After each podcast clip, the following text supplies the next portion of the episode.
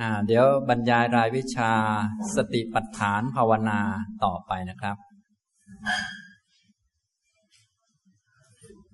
ในช่วงต้นผมก็ได้อธิบายมาจนถึงบาลีที่พระพุทธองค์ตรัสเป็นอุทเทศว่ายะดิดังสติปัฏฐานนา ยะดิดังจัตตารโรสติปัฏฐานนา ได้แก่สติปัฏฐานสี่ประการนะทีนี้ คำว่าสติปัฏฐานนา หรือแปลว่า สติปัฏฐานนี้มีความหมายสามประการ ความหมายที่หนึ่งก็คือ สติโคจร อารมณ์ของสติ อันนี้เวลาแปลสติปัฏฐานแปลว่าที่ตั้งแห่งสตินะแต่ว่าในสติปัฏฐานสูตรนี้ไม่ได้หมายถึงความหมายนี้นะครับ ความหมายนี้ใช้ต่างหากใช้ในสูตรอื่นๆนะสองก็คือ ความที่พระพุทธเจ้าองค์ศาสดานั้นเป็นผู้ที่ก้าวล่วง ความยินร้ายและความยินดีในสาวกผู้ปฏิบัติสามรูปแบบไม่ว่าจะปฏิบัติดีปฏิบัติชอบ หรือผู้ขี้เกียจขี้คลานหรือไม่ปฏิบัติ พระองค์ก็ไม่ปฏิฆะแล้วก็ไม่ยินดี เพราะพระองค์เป็นผู้มีสติปัฏฐาน แปลว่ามีสติมั่นคงนะอันนั้นไม่ได้หมายถึงสติปัฏฐานสี่ประการ นะครับ ความหมายที่สามก็คือตัวสติเรียกว่าสติปัฏฐาน ในมหาสติปัฏฐานสูตรนี้ สติปัฏฐานหมายถึงสติเท่านั้นนะในอัตถกถาท่านก็เลยอธิบายแยกแยะให้ดู ทั้งในแบบอัฏฐะแบบ ตัวอธิบายโดยอัดทั้งแบบโดยคำพีไวยากรณ์ก็คือ วิเคราะห์ศัพท์ให้ฟังว่า สติคือความระลึกได้ ปัฏฐานะคือความตั้งมั่นขึ้นนะสตินั้นด้วยและสตินั้นด้วยเป็นสติที่ตั้งมั่นขึ้น โดยไปรู้กาย รู้เวทนา รู้จิตรู้ธรรม ก็ตัวสตินั่นแหละเป็นตัวตั้งมั่นขึ้นนั่นแหละจึงเรียกว่าสติปัฏฐานอย่างนี้ทำตรงนี้นะครับ นี่คือลักษณะของสติปัฏฐานก็คือตัวสตินั่นเอง เป็นความระลึกได้และเป็นความระลึกได้ที่ตั้งมั่นคง นะไม่ใช่ระลึกได้แบบเลื่อนลอย หรือระลึกไปตามเขาอะไรเขาเป็นความนึกได้ระลึกได้ในแบบตั้งตัวขึ้นมาได้นะไม่ตามเขาไปนั่นเอง อย่างนี้นะครับ ฉะนั้นสติในแบบสติปัฏฐานจึงเป็นสติที่มีกำลังมั่นคง เป็นสติที่เข้มแข็ง เป็นสติที่แข็งแรง จึงต้องมีสัมปชัญญะบ้าง มีความเพียรบ้างเข้ามาช่วยตัวสติ เพราะลำพังสติตัวเดียวจะให้มันมั่นคง แข็งแรง ตั้งมั่นมันก็ไม่ได้ อย่างนี้นะครับ แต่โดย ลักษณะแล้วสติปัฏฐานหมายถึงสติเท่านั้นแหละ อย่างนี้ ต่อไปท่านก็จะอธิบายในหลักภาษาเพิ่มเติม ซึ่งในหลักภาษาก็ยังมีความหมายที่ลึกซึ้งอยู่ในนั้นอีกนะ ก็คือคำว่าสติปัฏฐานานี้เป็นพหุวจนะ ส่วนคำว่ามัคโคนั้นเป็นเอกวจนะทำไมจึงเป็นอย่างนั้นนะ เอกายโนอยังพิกเวมัคโค มัคโคนี้เป็นเอกวจนะ ทางนี้มีอันเดียวนะครับ แต่พอขยายความยะทิดังจัตตารโรสติปัฏฐานา ทางนั้นก็ได้แก่สติปัฏฐานสี่ตัวสติปัฏฐานสี่กลับเป็นพระหวจนะทำไมจึงเป็นอย่างนั้นนะท่านก็อธิบายนะยะติเอวังกัสมา สติปัฏฐานาติพระหวจนัง ถ้าเป็นเช่นนั้นก็คือถ้าหากว่าสติปัฏฐานคือสติอย่างเดียวเท่านั้นทำไมสติปัฏฐานาจึงเป็นพระหุวจนะละ่ะ ไหนบอกว่า สติปัฏฐานได้แก่สติเท่านั้น ก็น่าจะเป็นเอกาวจนะสิก็น่าสงสัยอยู่ ท่านก็เลยตอบว่า สติพระหุตตา เพราะความที่สติมีจำนวนมากหนึ่งสติก็เป็นเอกาวจนะสองสติก็เป็นพระหุวจนะและสามสติสี่สติ สติจำนวนมาก ๆ ก็กลายเป็นพระหุวจนะ นะสติปัฏฐานาเนี่ยก็คือตัวสติเท่านั้นแหละ แต่เป็นตัวสติหลายตัว อย่างที่ได้กล่าวไปแล้วว่า สติปัฏฐานนี้เป็นปุพพาคะมักนั่นเอง เป็นมักเบื้องต้น ต้องปฏิบัติเยอะๆปฏิบัติบ่อยๆ มีสติบ่อยๆ เนืองๆตั้งให้ได้บ่อยๆ ตั้งให้ได้เยอะๆเนืองๆบ่อยๆนะจึงใช้เป็นพระหุวจนะ เพราะว่าสติมีเป็นจำนวนมาก สติจำนวนมากนั่นเอง สติพหุตตา เพราะสติมีจำนวนมาก อารมณะเบเทนะหิพหุกา เอตาสติโย เพราะว่าสติทั้งหลายเหล่านี้มีจำนวนมาก โดยความแตกต่างแห่งอารมณ์นะครับ สติเหมือนกันหมด แต่มีหลายตัวนะครับ สติเหมือนกันมีหลายอัน แต่ว่าที่ต่างต่างเฉพาะอารมณ์เท่านั้น สติจากการดูกายก็สติเหมือนกัน สติจากการดูเวทนา ก็เป็นสติเหมือนกัน สติจากการดูจิตก็เป็นสติเหมือนกัน สติจากการพิจารณาธรรมะก็เป็นสติเหมือนกัน สติมีจำนวนมาก สติเหมือนกันนั่นแหละ มีจำนวนหลายอัน ที่ต่างต่างเฉพาะอารมณ์เท่านั้นไม่ใช่สติต่าง แต่เป็นอารมณ์ต่างนะเรียกว่าอารมณะเอเทนะหิพหุกาเอตาสติโย สติทั้งหลายเหล่านี้มีเป็นจำนวนมาก เพราะความต่างแห่งอารมณ์ อัธมัคโคติกัตสมา เอกวจนัง ถ้าเป็นเช่นนั้น แล้วคำว่ามัคโคทำไมจึงเป็นเอกวจนะ ในเมื่อสติมันมีจำนวนมาก มีอารมณ์เยอะแยะ มีหลายสติ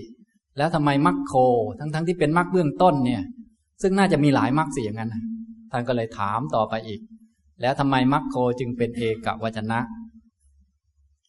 มัคคัตเถนะเอกัตตา เพราะความที่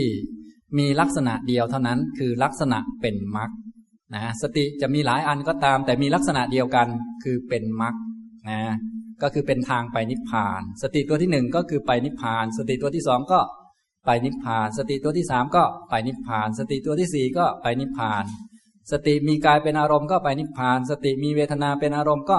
ไปนิพพาน สติมีจิตเป็นอารมณ์ก็ไปนิพพาน สติมีธรรมเป็นอารมณ์ก็ไปนิพพาน นะตามความหมายของคำว่ามรรคนั่นเอง คือทางไปนิพพาน หรือผู้ต้องการนิพพานจะต้องมาทำนะฉะนั้นผู้ที่มาทำกายก็ต้องการไปนิพพาน ผู้ที่มาทำเวทนา ก็ต้องการไปนิพพาน ผู้ที่มาดูจิตก็ต้องการไปนิพพานนะอย่างนี้เลยใช้เป็นเอกวจนะนะเนี่ยแต่ละคำมีความหมายหมดนะ อย่างนี้ฉะนั้นถ้าเราศึกษาจากภาษาไทยนี่ เราจะไม่ได้อัดถะพวกนี้ เพราะว่าภาษาไทยเวลาแปลออกมา ไม่รู้เป็นวจนะไหนเขาแปลไปแล้วนี่เขาแปลว่า ทางนี้เป็นทางเอกได้แก่สติปัฏฐานสี่อันไหนเป็นเอกะเป็นพระคงไม่รู้เรื่องเลยอย่างเงี้ยนะแต่ถ้าเรียนจากภาษาบาลี เอกายโนอยังพิกเวมัคโคนี้จะจะเลยเป็นเอกวจนะยะนิดังจัตตารโรสติปัฏฐานา นี่เป็นพระหูวจนะนะ ท่านองค์ไหนที่เรียนภาษาบาลีมาก็คงจะจะเห็นชัดอยู่ แต่ว่าบางทีเราเรียนเรียนไปก็ไม่ไม่ไม่ไม่สงสัยแบบท่านนะท่านสงสัยให้ด้วยตอบให้ด้วย เนี่ย อย่างนี้นะครับ อันนี้มัคโคที่เป็นเอกวจนะก็เพราะว่ามีลักษณะเป็นอย่างเดียว คือลักษณะเป็นมัคฉะนั้นลักษณะมัคในแบบสติปัฏฐานมัคนี้มีความหมายสองอย่าง อย่างที่หนึ่งคือไปนิพพาน อย่างที่สองคือ ผู้ที่ต้องการนิพพาน จะต้องมาเดินนะครับจะตัดโสปิหิเอตา สติโย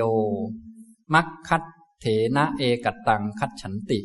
เพราะว่าสติทั้งหลายเหล่านี้ แม้จะมีสี่โดยแยกตามอารมณ์ ก็ย่อมถึงความเป็นอันเดียวกัน โดยลักษณะที่เป็นมัคอย่างนี้นะครับ อันนี้คืออธิบายความหมาย สติปัฏฐานาทำไมจึงเป็นพระหุวจนะ เพราะสติมีเป็นจำนวนมากมัคโคทำไมจึงเป็นเอกวจนะ เพราะว่ามีความหมายเดียว มีลักษณะเดียวคือลักษณะเป็นมรรคพาไปนิพพานนะ อย่างนี้ ทีนี้ถามต่อไปว่าทำไมพระผู้มีพระภาคนั้นจึงทรงแสดงสติปัฏฐานว่ามีสี่ไม่ยิ่งไม่หย่อนไปกว่านี้ทำไมไม่แสดงสติปัฏฐานหนึ่งสติปัฏฐานสองสติปัฏฐานสาม หรือสติปัฏฐานห้าสติปัฏฐานหกสติปัฏฐานเจ็ดจนกระทั่งสติปัฏฐานยี่สิบทำไมไม่แสดงทำไมจึงแสดงสติปัฏฐานสี่เท่านั้น ไม่ยิ่งไม่หย่อนไปกว่านี้นะ อันนี้ท่านก็ตั้งเป็นคำถามขึ้นมาอีก แล้วก็ต้องหาคำอธิบาย การอธิบายสติปัฏฐานว่าทำไมจึงมีสี่อธิบายได้สองแบบ แบบที่หนึ่งเรียกว่าอธิบายแบบในปกรณ์ก็คือในเนติปกรณ์สำหรับพระธรรมกถึกนะ เนื่องจากคำพีเนติปกรณ์นั้นเป็นคำพีของพระมหากัจจายนะ พระมหากัจจายนะนี้เลิศทางไหนครับ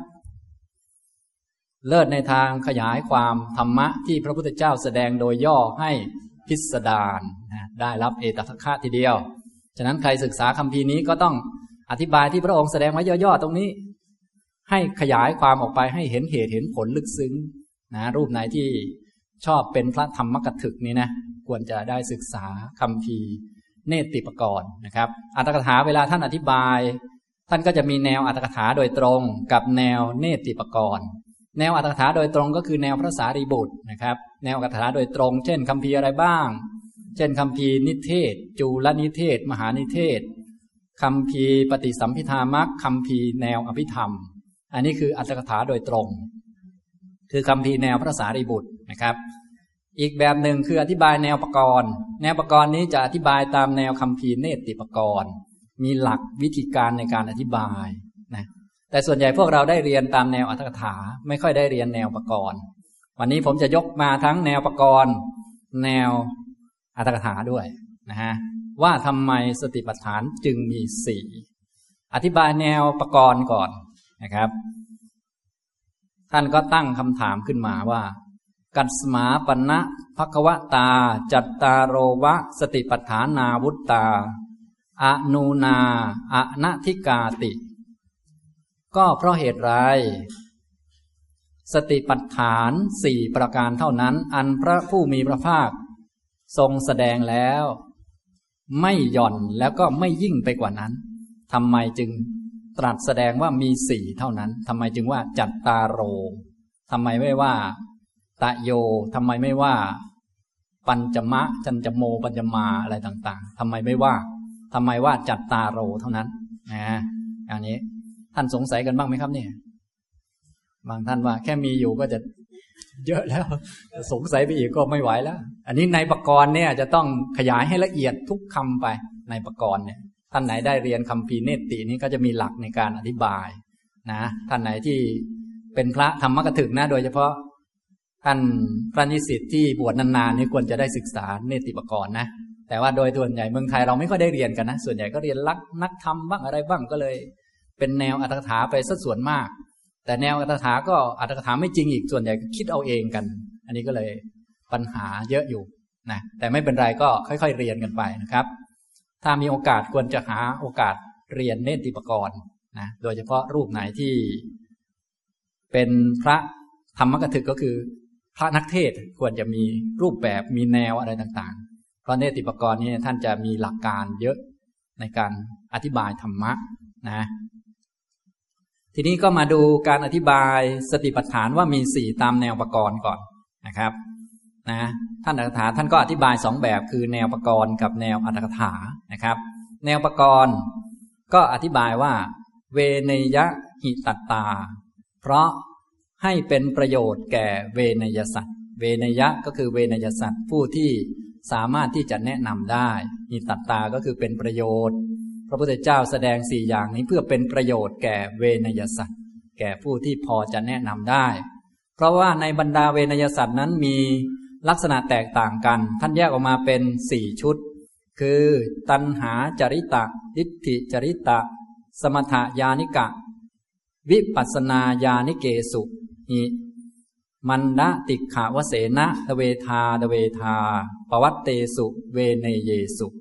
เพราะว่าในบรรดาเวนยสัตว์นั้น เป็นไปในฝ่ายละสองพวกสองพวก คือเป็นฝ่ายตันหาจริตก็มีสองพวก ฝ่ายทิฏฐิจริตก็มีสองพวก ฝ่ายสมถยานิกก็มีสองพวก ฝ่ายวิปัสสนาญาณิกก็มีสองพวก ถ้าเป็นอย่างนี้ ตันหาจริตสองทิฏฐิจริตสองก็เป็นสี่ก็ต้องเอาสติปัฏฐานสี่มาช่วย เนื่องจากต้องการช่วยทุกคนนะพระพุทธเจ้า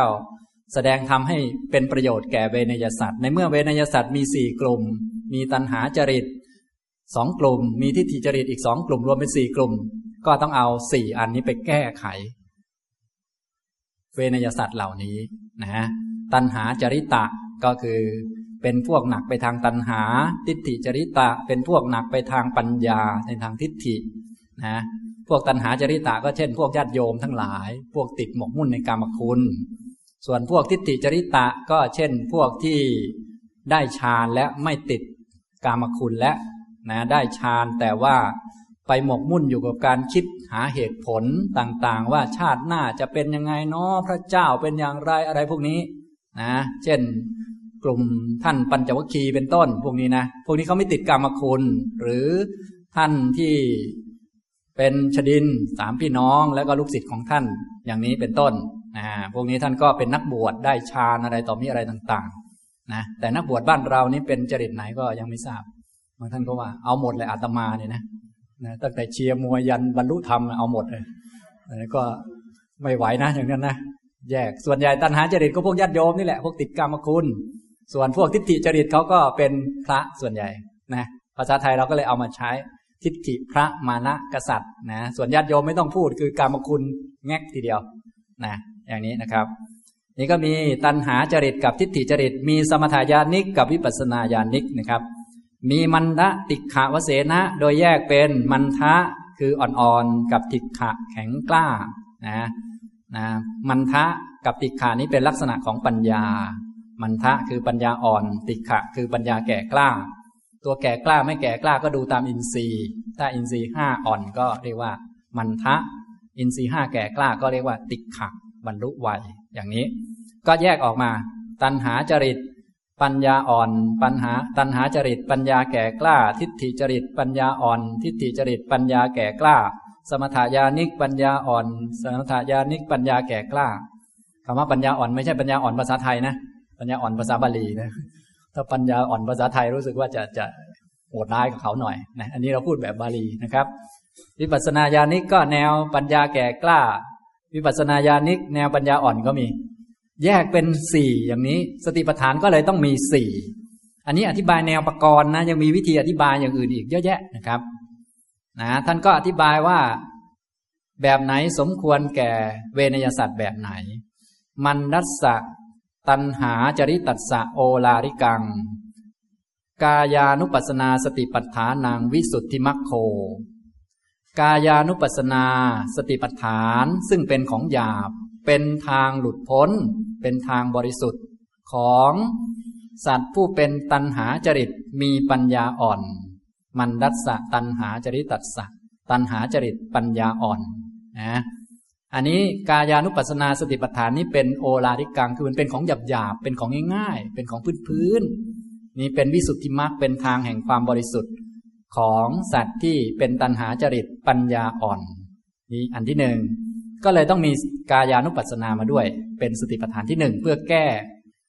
เป็นประโยชน์แก่เวนยสัตว์ที่หนึ่งนี้ คือตันหาจริตปัญญาอ่อน ต่อไป ติขัดสะสุขุมัง เวทนานุปัสนาสติปัฏฐานัง เวทนานุปัสนาสติปัฏฐานที่มีความละเอียดนั้นเป็นวิสุทธิมรรคเป็นทางแห่งความบริสุทธิ์ของ สัตว์ที่มีตัณหาจริตปัญญาแก่กล้า ติขะก็คือปัญญากล้า ปัญญาเยอะนะนี่อย่างนี้นะครับ ต่อไปสติปัฏฐานที่สามที่ต้องมีก็เพื่อแก้ไขหรือว่าเพื่อเป็นประโยชน์แก่ เวนยศาสตร์อีกกลุ่มหนึ่ง คือทิฏฐิจริตัสสะปิมันนัสสะนาติปะเวทะคตัง จิตตานุปัสนาสติปัฏฐานัง วิสุทธิมัคโค จิตตานุปัสนาสติปัฏฐานที่มีการแยกประเภทไม่เยอะนัก เป็นทางแห่งความบริสุทธิ์ของสัตว์ที่เป็นทิฏฐิจริตปัญญาอ่อน ทิฏฐิจริตนี่นะ ชอบฝ่ายปัญญาชอบเหตุผล แต่ว่าปัญญาน้อย มองอะไรไม่ลึกซึ้งนัก แต่ชอบมอง ชอบพิจารณานะโดยเฉพาะคนที่ไม่ติดกรรมคุณแล้ว ในเมื่อยังมีกิเลสอยู่ก็ต้องหาเรื่องทำอย่างเช่นพระเนี่ยนะนะไม่ต้องหาเลี้ยงญาติโยมแล้วก็ต้องหาอะไรครับเนี่ย หาเงินสร้างวัด หาไปเรื่อยแหละ สรุปแล้วคือหยุดไม่อยู่กิเลสเนี่ยนะมันไปเรื่อยนะตอนแรกเป็นกามตอนมาก็เป็นทิฏฐินะก็ต้องมีหลักทำไว้ให้แก้ไขแต่ละคนแต่ละท่านไม่เหมือนกันนี่ นี่แนวประกรณ์นะเนี่ยแนวประกรณ์นะนะครับ ต่อไปสี่ก็ติขัดสะอาติปเพทะคตังธรรมานุปัสสนาสติปัฏฐานนางวิสุทธิมัคโค ส่วนธรรมานุปัสสนาสติปัฏฐาน ซึ่งมีการแยกประเภทมากเยอะแยะนะมีการแยกประเภทเยอะ เป็นทางแห่งความบริสุทธิ์ของสัตว์ที่เป็นทิฏฐิจริตปัญญาแก่กล้า ทิฏฐิจริตนะปัญญาแก่กล้าคำว่าทิฏฐิจริตไม่ใช่คิดเยอะนะ หมายถึงคนมีปัญญามากไม่ติดกาม โดยเฉพาะถ้าเป็นพระได้ฌาน พวกได้ฌานเนี่ยส่วนใหญ่จะเป็นทิฏฐิจริตนะครับ ส่วนพวกญาติโยมเราไม่ต้องห่วงแล้วนะจะคิดมากคิดน้อยอย่างไรส่วนใหญ่ตันหาจริต เพราะวันๆมีแต่เรื่องกินเรื่องนอนขึ้นอืดอยู่น้ำลายยืดอยู่พวกนี้ไปไหนไม่รอดหรอกพวกนี้ตันหาจริตทั้งนั้นแหละพวกนี้นะ ไม่ต้องมาขึ้นถึงทิฏฐิจริต ส่วนทิฏฐิจริตนี่หมายถึงพวกไม่ติดกาม พวกไม่ติดกามก็จะเป็นพวกเทพ พวกพรหมพวกนี้ฉะนั้นเวลาพระพุทธเจ้าไปแสดงที่พรหมโลกนี้ จะไม่แสดงเหมือนโลกมนุษย์จะแสดงเป็นอภิธรรม เพราะว่าพวกนั้นเป็นทิฏฐิจริตทำไมจึงเป็นทิฏฐิจริต เพราะเขาไม่ติดกามทำไมเขาไม่ติดกามทั้งทั้งมีกามเยอะ เขาไม่ติดกามเนื่องจากไม่ต้องแสวงหากาม เพราะกามมันได้มาอยู่แล้ว มันสมบูรณ์เหมือนเรามีเงินสมบูรณ์ เราก็ไม่จำเป็นต้องหาเงิน เราก็ไม่ติดเงิน เพราะเงินมันได้มาจาก ผลกรรมอยู่แล้ว เราไม่ต้องพยายามเพิ่ม ส่วนอย่างมนุษย์เราเนี่ยมันหาเพิ่มไปเรื่อย มันก็ติดติดสิ่งที่ตนหามานั่นแหละ ส่วนพวกเทพพวกพรหมเขาไม่ต้องหา เขาก็เลยไม่ติด พอไม่ติดอันนี้มันก็ต้องไปติดอีกอันหนึ่งเพราะมันมีกิเลสนี่อย่างนี้ พวกเทพกับพรหมโดยมากก็เลยเป็นทิฏฐิจริต แต่มนุษย์เราก็เป็นทิฏฐิจริตมี แต่ว่าต้องเป็นคนชั้นสูงหน่อย หรือว่าเป็นคนที่สมบูรณ์แล้ว หรือว่าเป็นคนไม่ติดกาม เช่นพระเป็นต้น พระนิสิตในห้องนี้ เป็นจริตไหนครับเนี่ยบางท่านบอกว่าทุกจริตเลยนะโดยความจริงแล้วก็คือส่วนใหญ่ก็คือทุกจริตนั่นแหละ เพียงแต่ว่าท่านพูดในแบบแบบหนักไปทางไหนฉะนั้นจริตเขาดูตามความหนักไปทางไหนนะครับ อย่างนี้ อันนี้ก็คืออาศัยตัณหาจริตสองพวกกับทิฏฐิจริตสองพวก มาแยกเป็นสติปัฏฐานสี่ พระคุณเจ้าก็สามารถอธิบายแง่นี้ได้ แต่ต้องบอกว่านี้อธิบายตามแนว เนติปกรณ์นะฉะนั้นอธิบายตามแนวไหนต้องบอกได้ด้วยนะ ไม่ใช่อธิบายไปเรื่อย หาตำรับตำราหรือว่าหาจุดอ้างอิงไม่เจอเลย พูดเอาเองอย่างนั้นไม่ได้นะครับ ต่อไปอธิบายแบบสมถยานิกกับวิปัสสนาญาณิกนะเราคงทราบแล้วสมถยานิกก็คือผู้ที่ปฏิบัติจนได้รับผลจากสมาธิก่อนแล้วค่อยวิปัสสนา ผลจากสมาธิก็คือการเข้าฌาน ได้ความสุขจากสมาธิไม่ต้องอาศัยความสุขจากกามคุณอีกต่อไป อาศัยความสุขจากสมาธิแทนแล้วก็มาวิปัสสนา เรียกว่า สมถญาณิก สมถญาณิกะ อาศัยสมาธิเป็นญาณส่วนวิปัสสนาญาณิกก็คือไม่ได้ผลสำเร็จหรือว่าไม่ได้ผลของสมาธิทำสมาธิเหมือนกัน แต่ยังไม่ได้ผลจากสมาธิ ผลจากสมาธิคือ ความสงบหรือความสุขที่ เป็นเนคขมะสุข สมาธิสุขนะคนนี้ก็ปฏิบัติสมาธิเหมือนกัน แต่ไม่พอที่จะได้ความสุขจากสมาธิต้องพึ่งพาความสุขจากกรรมคุณอยู่ แล้วก็วิปัสสนาไปเลย เรียกว่าวิปัสสนาญาณิกนะมีหลายแบบ แต่ทุกคนต้องฝึกสติทำสมาธิเหมือนกันหมด แต่บางท่านฝึกสติทำสมาธิจนได้รับผลของสมาธิก่อน เรียกว่าสมถายานิกโดยมากก็จะเป็น ท่านที่เป็นสุขขาปฏิปทาคือใจสบาย คนได้ฌานในใจจะสบาย แต่ดูทางกายดูเหมือนจะลำบาก แต่ว่าโดยปฏิปทาเป็นสุขขาปฏิปทาดำเนินแบบสะดวกสบาย ใจสะดวก ปฏิบัติวิปัสสนาสะดวก ส่วนวิปัสสนาญาณิกดูเหมือนว่าจะไม่ต้องลำบากทางกายมากนัก กินอิ่มนอนหลับ แต่ส่วนใหญ่ใจจะเป็นยังไงครับ ใจจะถูกกิเลสครอบงำเยอะนะจะเป็นทุกข์จากกิเลส อันนี้เรียกว่าส่วนใหญ่เป็นทุกขาปฏิปทา แต่ในที่นี้ท่านไม่เอาปฏิปทามานะ อันนี้ ตอนนี้เอาสมถายานิกกับวิปัสสนาญาณิกมา สมถายานิก็มีสองคือเป็นมันทะกับเป็นติขะวิปัสสนาญาณิก็มีสองคือมันทะกับติขะมันทะคือปัญญาอ่อนปัญญาน้อย ติขะคือปัญญาแก่กล้าปัญญาไวอย่างนี้นะครับ สติปัฏฐานก็เลยต้องมีสี่เพื่อแก้ไข เพราะว่าพระพุทธเจ้าแสดงธรรมะมาเพื่อแก้ไขกิเลสของเวนยสัตว์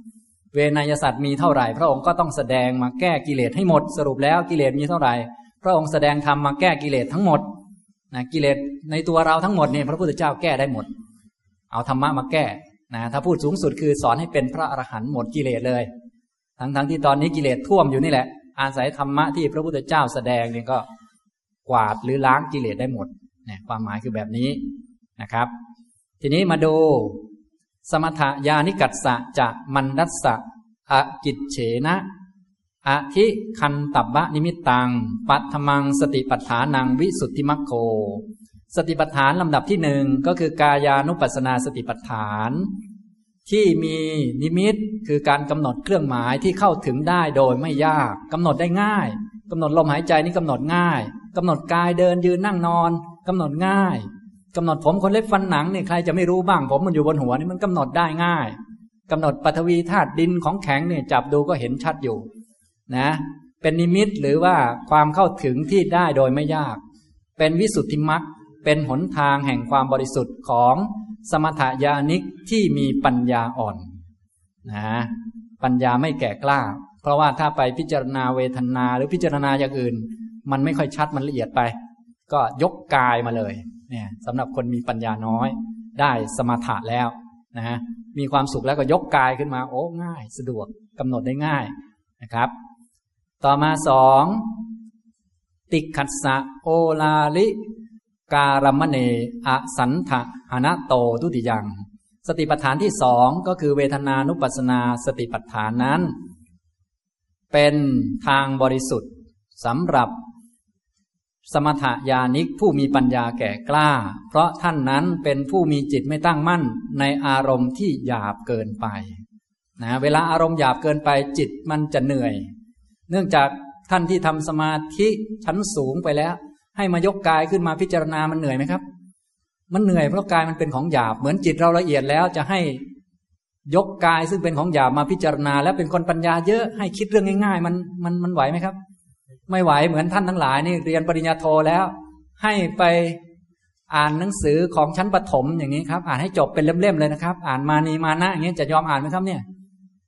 มันไม่ไหวนะมันง่ายไป ขออาตมาอ่านมหาสติปัฏฐานสูตรเป็นบาลีก็แล้วกันนี่อย่างนี้เนี่ยคือ พอปัญญาเป็นติขะแล้วจะให้มาดูกายพิจารณากาย ซึ่งเป็นของหยาบนี่มันก็ไม่ไหวจิตมันไม่ไม่ยอมมันไม่ตั้งมั่นฉะนั้นคนมีปัญญาเยอะ ก็ต้องดูอันละเอียดละเอียดนะทีนี้สมถายานิกอันละเอียดก็คือเวทนาที่ติดอยู่กับกาย และเวทนาที่ติดอยู่กับใจนั่นแหละ นี่อย่างนี้ ก็เลยมีสอนเวทนานุปัสสนามาด้วย ต่อไป วิปัสสนาญาณิกัสสปิ มันรัสะนาติปเพทะคตารมนังตติยัง ส่วนสติปัฏฐานที่สามมีอารมณ์ไม่แยกประเภทมากนัก นะคือไม่ต้องแยกจิตอะไรกับสิ่งที่ประกอบกับจิตมากนะจิตก็ดูเป็นพวกพวกเป็นก้อนๆไปเลย จิตประกอบไปด้วยราคะ ก็เป็นจิตประกอบไปด้วยราคะไปเลยดูเป็นก้อนไปเลย ไม่ต้องแยกราคะออกมาจากจิตนะก็รวมกันเป็นก้อนๆไปเลย จิตไม่มีราคะก็รู้ชัดไปเลยว่าจิตมันไม่มีราคะ ไม่ต้องแยกสภาวะในจิตออกมา ดูเป็นก้อนๆไปเลย ไม่ต้องแยกประเภทนัก นะ อันนี้ เป็นวิสุทธิมรรคเป็นทางแห่งความบริสุทธิ์ของผู้ที่เป็นวิปัสสนาญาณิก ปัญญาอ่อนคำว่าปัญญาอ่อนไม่ใช่ปัญญาอ่อนแบบภาษาไทยนะครับ ปัญญาอ่อนแบบแบบธรรมะ คืออินทรีย์ยังไม่แก่กล้านั่นเองนะก็ต้องฝึกฝนอินทรีย์ไปนะอย่างนี้เพราะว่าถ้าให้ท่านไปพิจารณาแยกแยะมาก ท่านจะพิจารณาไม่ออกเพราะมันเป็นนามธรรมขั้นลึกซึ้ง อย่างนี้จะเหนื่อยเกินไป เกินกำลัง ส่วน ติขัสสะอติปเพทะคะตารมนังจตุถัง สติปัฏฐานที่สี่คือธรรมานุปัสสนาสติปัฏฐาน ซึ่งมีอารมณ์แยกประเภทเยอะ ให้มีข้อพิจารณาแง่นั้นแง่นี้ให้เห็นเหตุเห็นปัจจัยมากมาย ก็เป็นทางบริสุทธิ์สำหรับท่านที่เป็นวิปัสสนาญาณิกผู้มีปัญญาแก่กล้า คนมีปัญญาแก่กล้าแถมเป็นนักพิจารณา ไม่ติดกรรมคุณด้วย ปัญญาก็เยอะด้วย จะให้มาพิจารณาแค่แคบๆจิตมันยอมไหมครับ มันไม่ยอมมันจะอึดอัดนะ อย่างนี้เหมือนคนชอบคิดพิจารณาเยอะๆนี่คนมีปัญญามากๆ ก็ต้องมีหลักธรรมให้พิจารณาได้รอบด้าน จนยอมรับความจริง ถ้าพิจารณาแคบๆมันก็จะเหมือนติดอยู่ในห้องขังวนอยู่ พิจารณาไปก็ไม่เห็นอะไรวนไปวนมาอยู่อย่างนี้มันก็ไม่ไหวนะฉะนั้นท่านที่เป็น วิปัสสนาญาณิกปัญญาแก่กล้า จึงมีธรรมานุปัสสนามาช่วยแก้ไขนี่อย่างนี้ก็เลยเป็นสี่อย่างนี้เห็นไหมนี่อธิบายพอเข้าหลักไหมครับอย่างนี้ นี่ถ้าเราต้องการอธิบายว่าทำไมจึงมีสี่ก็ให้อธิบายแบบนี้ โดยบอกว่านี้เป็นแนวเนติปกรณ์ยังมีวิธีอธิบายอื่นๆอีกตามแนวเนติปกรณ์อธิบายมาที่การละกิเลสก็ได้ เพราะว่าการแสดงธรรมะที่พระพุทธองค์ทรงแสดงก็แสดงเพื่อละกิเลสโดยเฉพาะ ถ้าพูดตัวสูงสุดก็คือต้องการละอวิชชา วิชาเอามาละอวิชชา แสดงความสว่างเอามาทำลายความมืด หลักมีเท่านี้ แต่ถ้ามันยังไม่สว่างก็แสดงมาหลายตัวเพื่อละหลายตัว นั่นแหละ ถ้าสูงสุดก็แสดงให้เกิดญาณปัญญาวิชาแสงสว่าง เอามาทำลายความมืดคืออวิชชา อันนั้นจบสูงสุดแล้ว ทีนี้ถ้ายังพูดไม่สูงสุด พูดเป็นสติปัฏฐานสี่ก็ต้องบอกว่า ตัวไหนละตัวไหนนะอันนี้แนวประกรณ์นะครับ เอวัง สุภะสุขะ นิจจอัตตภาวะ วิปัลลาสัพปหานัถังวา จัตตารโววุตตา อนูนาอนัติกาติเวดิตปา และพึงทราบอีกในยะหนึ่งคือ สติปัฏฐาน พระผู้มีพระภาคทรงแสดงว่ามีสี่เท่านั้น ไม่หย่อนและไม่ยิ่งไปกว่านี้ ไม่ได้แสดงเป็นสามเป็นสองไม่ได้แสดงเป็นห้าเป็นหกไม่ยิ่งไม่หย่อนไปกว่านี้ เพื่อละ สุภวิปลาสละสุขวิปลาสละนิจจวิปลาสและละอัตตวิปลาสนั่นเอง ละความคลาดเคลื่อน คือละความเป็นบ้า ตอนนี้พวกเราเป็นบ้าอยู่ ตอนนี้มาเข้าโรงพยาบาลบ้า อย่างเช่น ตอนนี้จะไปเข้าเจ็ดเดือนใช่ไหมเจ็ดเดือนนั้นเป็น โรงพยาบาลรักษาคนบ้านะคนบ้าวิปลาสนะ วิปลาสมีกี่วิปลาสมีสี่อันหนึ่งคือสุภาพวิปลาสเห็นคลาดเคลื่อนว่าสวยงามก็ต้องแก้ด้วย กายานุปัสนา สติปัฏฐานเนี่ยเอาไว้แก้สุภาพวิปลาสนะ อันที่สองก็เวทนานุปัสสนา เอาไว้แก้อะไรครับ เอาไว้แก้สุขวิปลาสนะวิปลาสคลาดเคลื่อนเห็นผิดอยู่เนี่ย เป็นบ้าบออยู่เนี่ยนะ แก้นะครับ อันที่สามก็ จิตตานุปัสสนาเอาไว้แก้ นิจจวิปลาสนะธรรมานุปัสสนาเอาไว้แก้ อัตตวิปลาสอย่างนี้พอเข้าใจไหมครับนี่ก็เลยแสดงเป็นสี่เพื่อละวิปลาสสี่นั่นเองนี่อย่างนี้ ท่านกล่าวต่อไปว่าณเกวลันจะวิปลาสัพ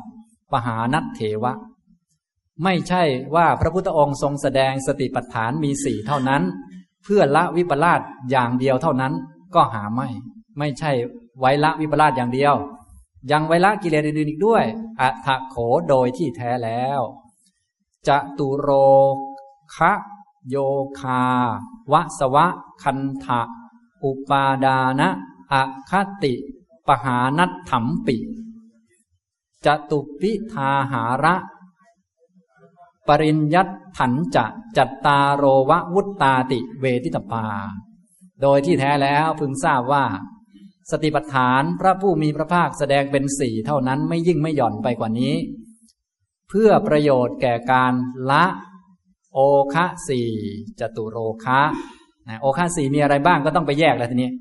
นะกายานุปัสสนาละอะไรครับ ละกาโมคะนะเวทนานุปัสสนาละโอคะอะไร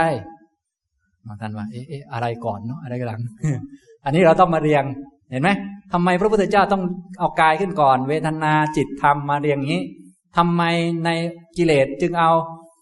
กาโมคะขึ้นก่อน ก็เพราะอย่างนี้แหละ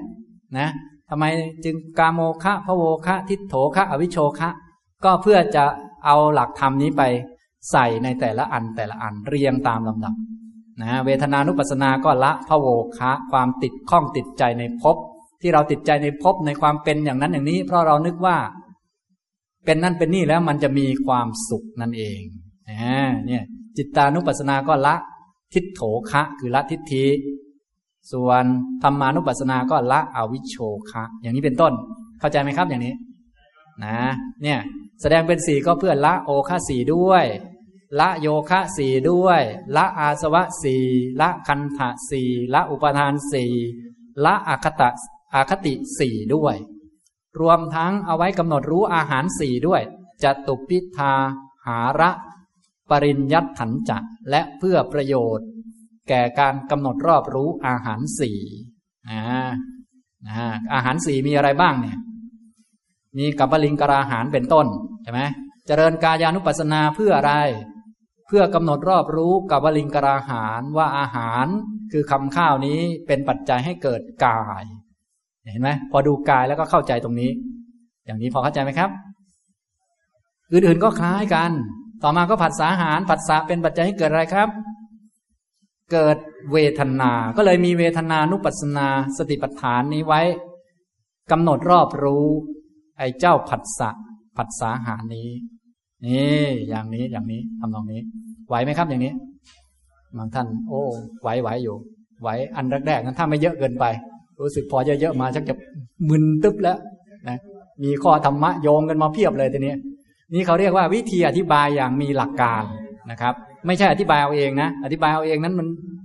มันแหวกแนวก็ได้ แต่นี้เรียกว่ามีแนวมีแนวนะ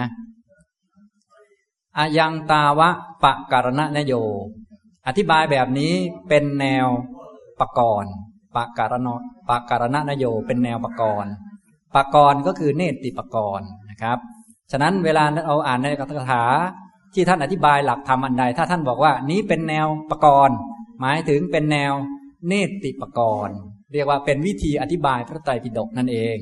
ท่านมีเหมือนเป็นหลักสูตรไว้ว่า วิธีอธิบายพระไตรปิฎกนะขั้นที่หนึ่งอธิบายแบบนี้ขั้นที่สองขั้นที่สามอธิบายแบบนี้แบบนี้แบบนี้ ท่านจะมีเรียนไว้ตั้งแต่ยุคพุทธกาลแล้ว ที่สำนักที่เขาเรียนก็คือสำนักพระมหากัจจายนะนะส่วนอธิบายแบบอัตถกถาจะอธิบายเป็นสับๆเช่น เอกะหมายถึงอะไรมีหกความหมาย อันนี้อธิบายแบบอัตถกถาแนวพระสารีบุตร อย่างนี้พอเข้าใจไหมครับ จากนั้นอธิบายพระไตรปิฎกจะมีสองแนวหนึ่งแนวอัตถกถา คือแนวพระสารีบุตร อันนี้จะมีเยอะคืออธิบายเป็นศัพท์ไปเลย ศัพท์นี้หมายถึงอะไรมีองค์ธรรมอะไรอย่างไรอย่างนี้ อันนี้เรียกว่าแนวอัตถกถา แนวพระสารีบุตร ซึ่งส่วนใหญ่เราจะชอบแนวนี้ เพราะว่าแหมพระสารีบุตรเก่งนะแนวปัญญากระจายได้เยอะนะส่วนอีกแนวหนึ่งที่เรียนกันมาตั้งแต่ยุคพุทธกาลแต่พอยุคหลังๆ อาจจะเรียนน้อยลงนะแต่ว่ายุคพุทธกาลเขาก็เรียนเหมือนกันนะ พียงแต่ยุคเราก็หายไปบ้างอะไรบ้างนะนะ ก็คือแนวประกรณ์แนวประกรณ์นี้เป็นคำพีเลย เป็นเนติประกรณ์ไม่จัดอยู่ในพระไตรปิฎกนะครับ อยู่แยกจากพระไตรปิฎกพระไตรปิฎกเป็นชุดหนึ่งและวิธีอธิบายพระไตรปิฎกเป็นอีกชุดหนึ่งเลยเรียนมาพร้อมกัน เขาเรียกว่า แนวประกรณ์ปะการณะนโยนโยก็คือในวิธีการหรือเทคนิคหรือรูปแบบการอธิบายโดยอาศัยประกรณ์อาศัยคำพีในการอธิบาย เพราะอ่านเองตีความเองบางทีเพี้ยนได้ วิธีการก็คือต้องอาศัยในประกรณ์มาเป็นตัววางโครงสร้างแล้วค่อยอธิบาย ส่วนอ่านคาถาอันนี้ไม่ยากก็คืออาจารย์เราอธิบายมาอย่างไงเราก็จำคำอาจารย์ไว้นะอาจารย์ของพวกเราก็พระอรหันต์ยุคเก่าเราก็จำคำว่าคำนี้หมายถึงอะไรมีองค์ธรรมอะไรจำไว้เลย อันนั้นคือแนวอัตถกถา อย่างนี้พอเข้าใจไหมครับ นะนี่ ตอนนี้อธิบายตามแนวประกรณ์ก่อน แนวประกรณ์นี้ผู้เริ่มต้นก็คือพระมหากัจจายนะนะครับ พระมหากัจจายนะรู้จักไหมครับอ่าพระมหากัจจายนะนะ มีพระสูตรที่พระมหากัจจายนะแสดงเยอะเหมือนกันนะก็คือเวลาที่พระพุทธเจ้าแสดงอุเทศ แสดงอุเทศจบเนี่ย พอแสดงอุเทศจบเรียบร้อย จากไปเนี่ยพระภิกษุก็มักจะนึกถึงว่า เอ๊ะพระพุทธเจ้าแสดงโดยย่อไว้นี่ยแสดงว่าต้องมีคำอธิบายที่ เป็นรูปแบบแบบแผนจะถามใครดีนะ โอ้ท่านพระมหากัจจายนะนี้พระศาสดายกย่องว่า เป็นผู้ที่สามารถอธิบายธรรมะที่พระองค์แสดงโดยย่อให้พิสดารได้ ก็จะไปอาราธนาให้ท่านแสดงเนี่ยมีเยอะแยะนะในพระสูตรนะ อันนี้ท่านสามารถไปหาอ่านได้นะครับ อันนี้แต่ว่าพระมหากัจจายนะที่เป็นเอตทัคคะด้านนี้ ส่วนใหญ่ไม่ค่อยมีคนพูดถึงในด้านนี้นะ ส่วนใหญ่จะพูดถึงแต่ในด้านอะไรก็ไม่รู้ท่านเป็น พุงโตๆอะไรก็ไม่รู้นั่นนะอันนี้คืออีกเรื่องหนึ่งไปนะความจริงก็เป็นอย่างนั้นด้วยแต่ ในแง่ที่ท่านเป็นเอตทัคคะนี่ท่านเก่งมากนะเรื่องนี้ และเขาเรียนกันมาตั้งแต่ยุคพุทธกาลนะครับ นี้เรียกว่าในประกรณ์นะครับ ส่วนในอัตถกถานะส่วนในอัตถกถา อัตถกถาอย่างส่วนวิธีการอธิบายตามคำพีอัตถกถา อัตถกถายังปณะ สารณวเสนะเจวะ เอกัตตะสโมสารณวเสนะจะเอกเมวะสติปัฏฐานัง อารมณวเสนะจัตตาโรติ เอตเดวะวุตตัง ส่วนในอัตถกถาคือแนวท่านพระสารีบุตรเนี่ยแนวครูบาอาจารย์ที่ท่านอธิบายเป็นสับๆมาเนี่ยว่าทำไมสติปัฏฐานจึงมีสี่หากถามท่าน ท่านก็กล่าวเพียงเท่านี้แหละว่า คือสติปัฏฐานนั้นความจริงมีอย่างเดียวเท่านั้น เอกะเมวะสติปัฏฐานัง สติมีอย่างเดียวเท่านั้น สติปัฏฐานมีอันเดียวเท่านั้น ก็คือตัวสตินั่นแหละ โดยลักษณะคือเป็นความระลึกได้ และเป็นการรวมลงในลักษณะเดียว คือเป็นมรรคนะ แต่ว่าที่จำแนกเป็นสี่ด้วยสามารถแห่งอารมณ์ มันต่างกันที่อารมณ์เฉยเลยแยกเป็นสี่อารมณ์มีกาย มีเวทนา มีจิตมีธรรม อารมณ์มีสี่เลยเป็นสติปัฏฐานสี่แต่ความจริงสติปัฏฐานมีอย่างเดียวเท่านั้น คือมีลักษณะว่าระลึกได้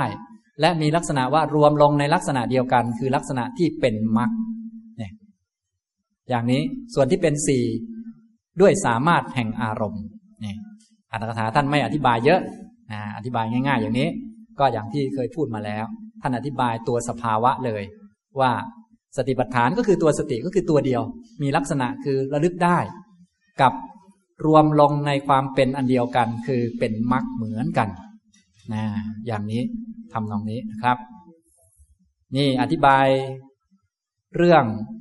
มรรคอธิบายเรื่องสติปัฏฐานสี่ด้วย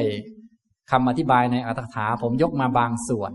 ถ้าต้องการรายละเอียดก็ต้องไปอ่านอัตถกถาเพิ่มเติม ถ้าอ่านอัตถกถาไม่เข้าใจก็ต้อง อ่านดีกาเพิ่มเติม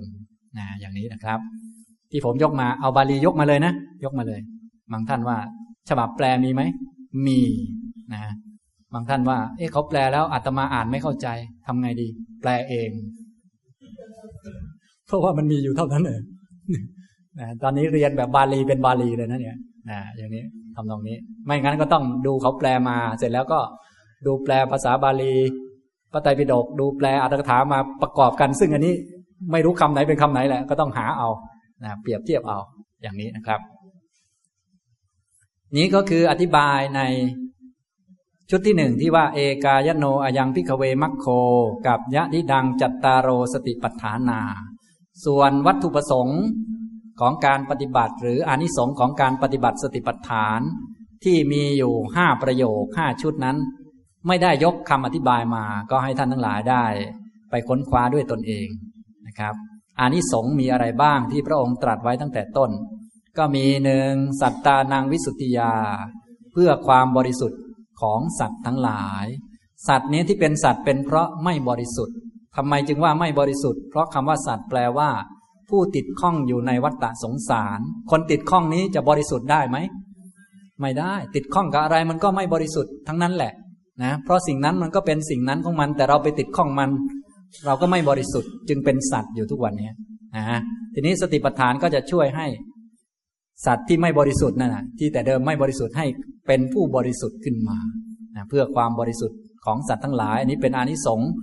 ประโยคที่หนึ่งชุดที่หนึ่งชุดที่สองก็โสกะปริเดวานังสมติกมายะ เพื่อก้าวล่วง โสกะและปริเทวะ ก้าวข้ามพ้นโสกะปริเทวะ ไม่อย่างนั้นแล้วเราก็จะโสกะปริเทวะเอง หรือเห็นคนอื่นโสกะปริเทวะ ก็จะหงอยเหงาเศร้าส้อย เช่น ถ้าเป็นพระนี่เห็นญาติโยมเศร้าไปนี่ครับ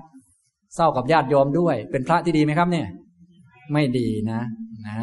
ญาติโยมอาจจะบอกว่าหลวงพี่ทำไมใจดำแท้โยมร้องไห้ทำไมหลวงพี่ไม่ร้องไห้ด้วย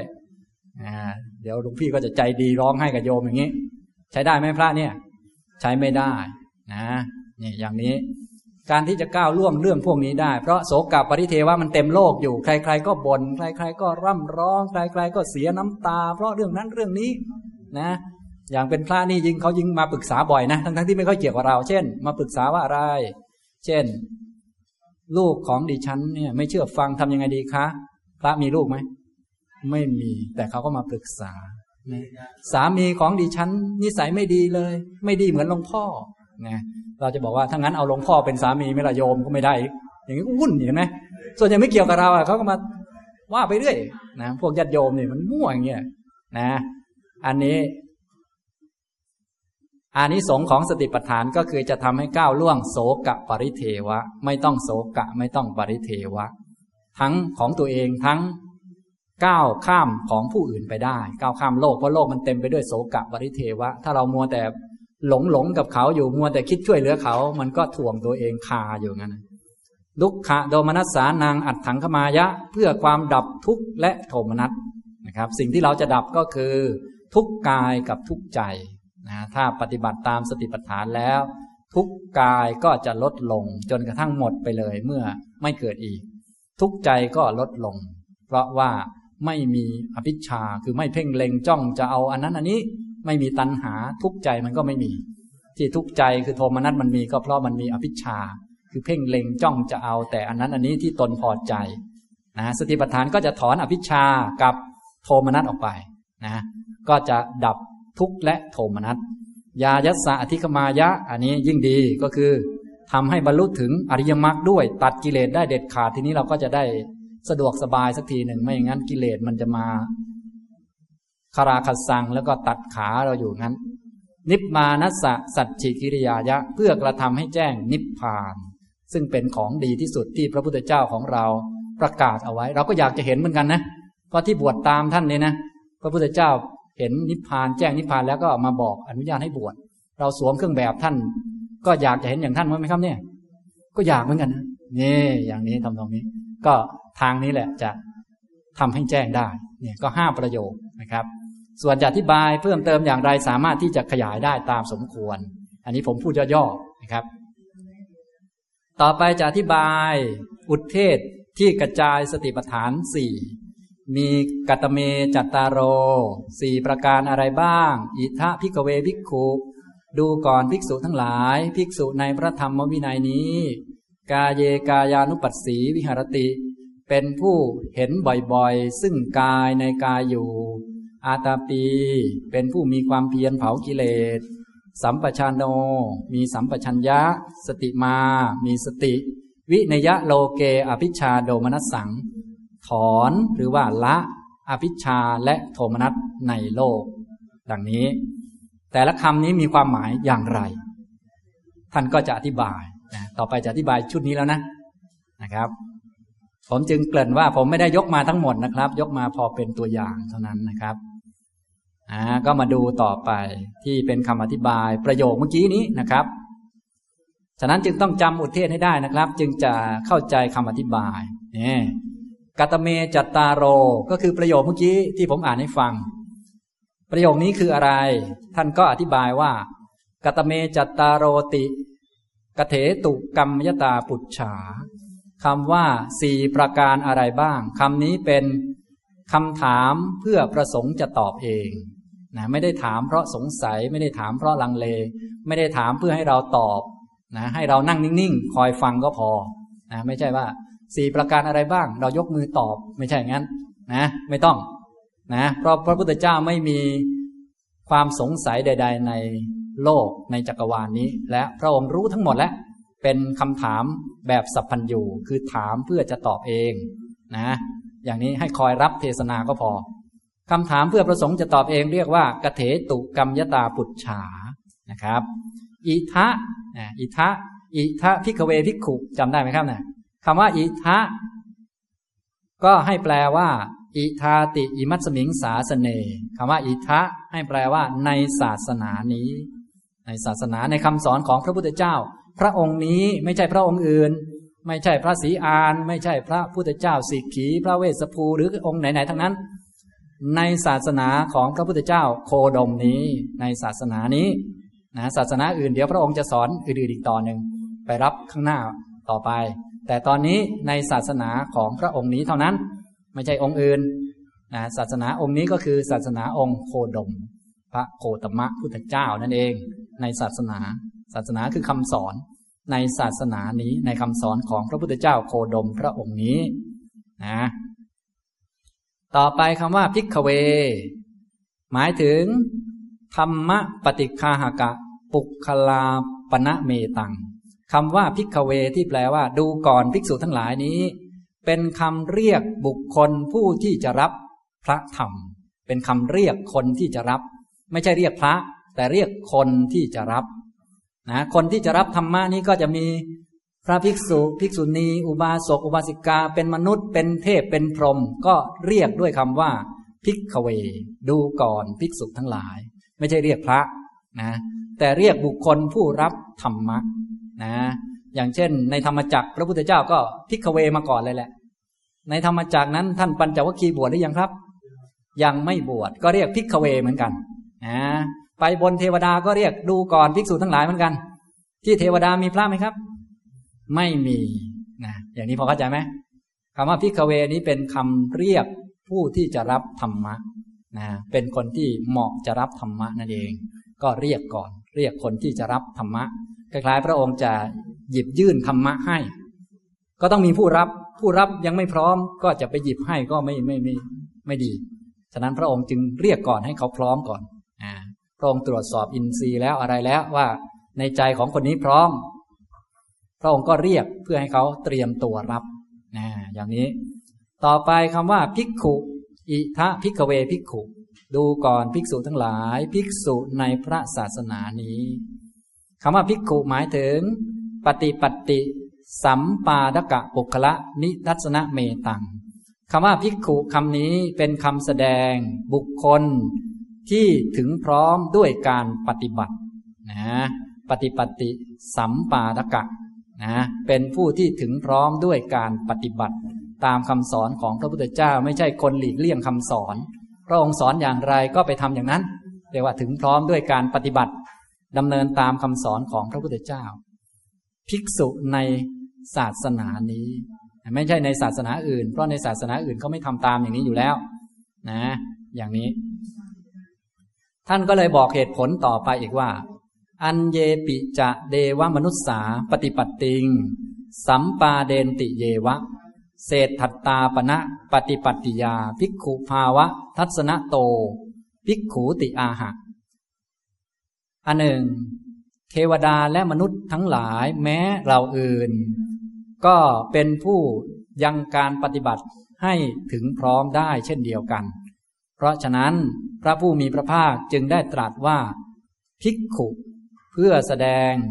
ภิกขุภาวะ ภาวะลักษณะของความเป็นภิกขุ โดยลักษณะที่เป็นผู้ประเสริฐที่สุด ประเสริฐที่สุดก็คือได้มาปฏิบัติตามคำสอนของพระพุทธเจ้าได้มาปฏิบัติอริยมรรคคนใดที่ปฏิบัติอริยมรรคจะกลายเป็นผู้ประเสริฐที่สุด ผู้ประเสริฐก็คือผู้ที่ไม่มีกิเลสผู้ไม่ทำบาป ส่วนคนยังทำบาปอยู่ไม่ชื่อว่าประเสริฐนะ แล้วก็ประเสริฐด้วยข้อปฏิบัติอันนี้ เพราะปฏิบัติอย่างนี้แล้วจะละกิเลสได้ พอละกิเลสได้ ก็เป็นผู้ประเสริฐ โดยพิกขุภาวะ โดยสภาวะพิกขุฉะนั้นพิกขุในความหมายนี้ หมายถึงผู้ที่สามารถทำลายกิเลสได้พิกขุมีหลายความหมายนะถ้าเป็นภิกขุในทางวินัยนี่หมายถึง ผู้ที่บวชดด้วยยติจตุตกรรมวาจา ถ้าเป็นเอหิภิกขุนั้นไม่นับรวมในวินัยนะ ต้องเฉพาะ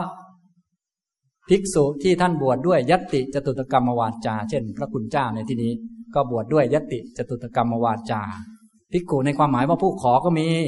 ภิกษุในความหมายว่าผู้เห็นโทษภายในวัฏฏะสงสารก็มี แต่ว่าในสติปัฏฐานนี้ ภิกขุมีความหมายว่าเป็นผู้ประเสริฐ ด้วยการปฏิบัติจนหมดกิเลส และจะหมดกิเลสได้ด้วยข้อปฏิบัติอันเดียวคือ สติปัฏฐานนั่นเอง นี่พอเข้าใจไหมครับ นี่อย่างนี้นะ นี่ความหมายมันหลายอย่างเหลือเกินนั่นเองมันซับซ้อนไปมา บางท่านก็อาตมาก็อธิบายไปเรื่อย แต่ฟังฟังดูดูเหมือนจะผิดดูเรื่อยเหมือนกัน อันนั้นก็เรียกว่าคือเราไม่มีหลักมันก็จะงงงหน่อย ฉะนั้นถ้ามีหลักแล้ว ที่หนึ่งท่านใช้ความหมายหนึ่ง อีกที่หนึ่งท่านใช้อีกความหมายหนึ่งเราก็ต้องใช้ให้ถูกต้องนะครับ ในที่นี้ภิกขุนี้เป็นการแสดงภิกขุภาวะ คือเป็นเศษถัตตา คือเป็นผู้ประเสริฐ ประเสริฐด้วยข้อปฏิบัติ ประเสริฐคือผู้ที่หมดกิเลสหมดทุกข์เป็นผู้ที่ถึงพร้อมด้วยการปฏิบัติ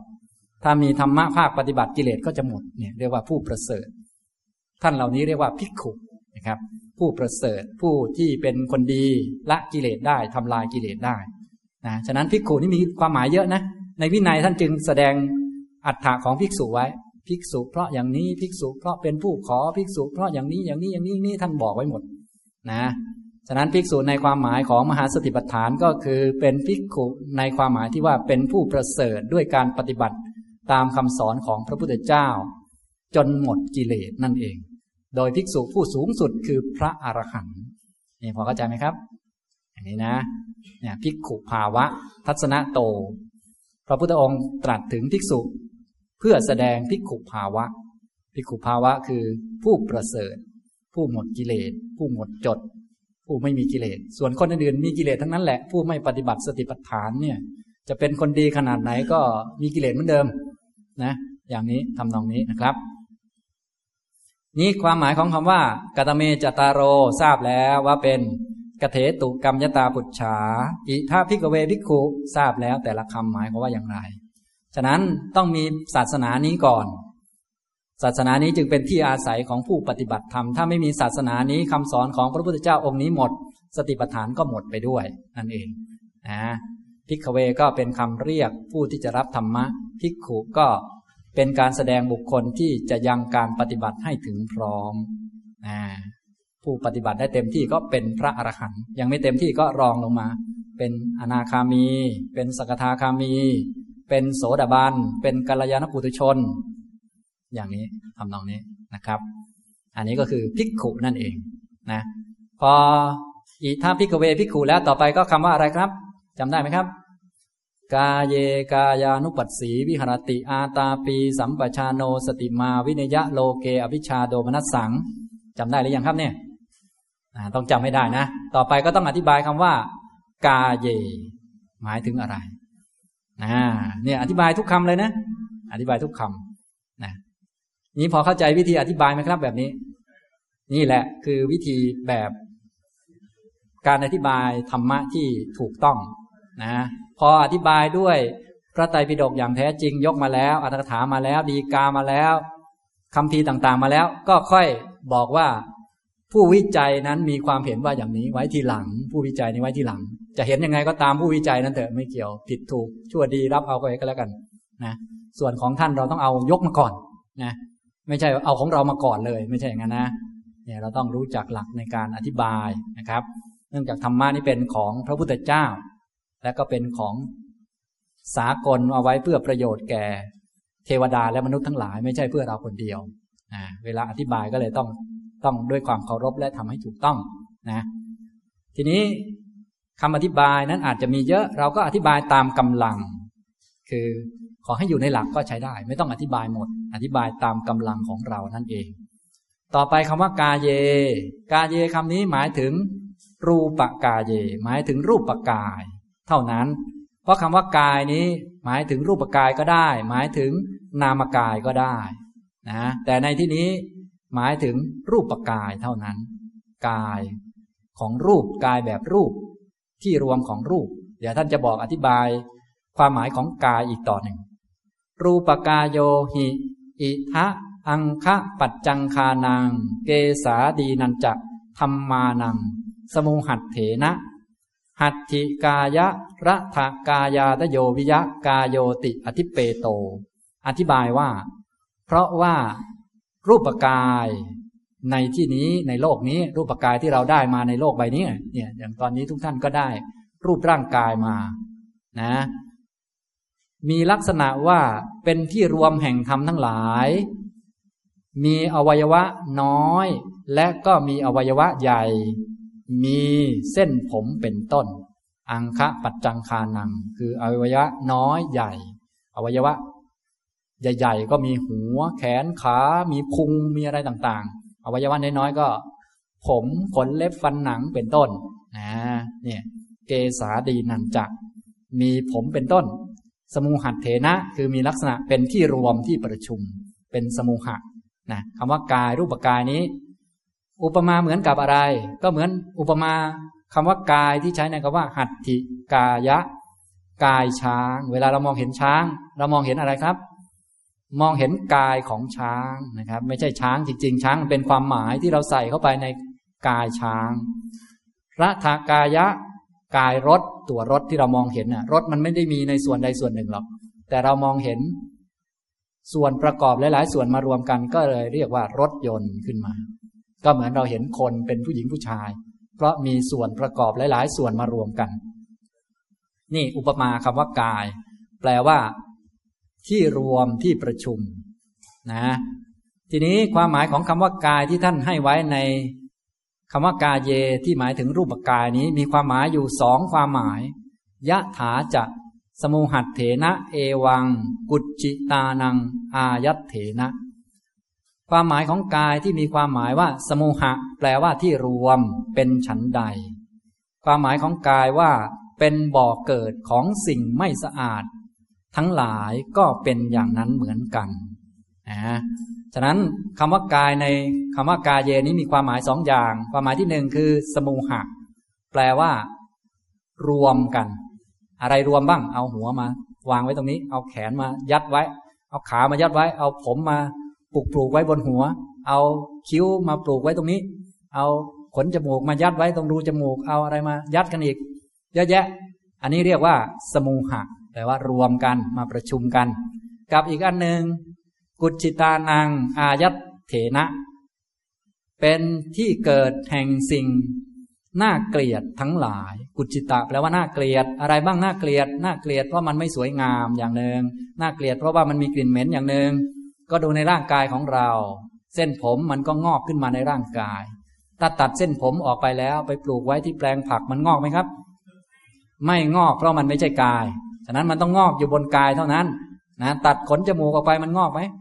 ไม่งอก ถ้าอยู่ให้มันอยู่ในจมูกมันงอกไหมงอก แล้วมันงอกออกมามันหอมไหม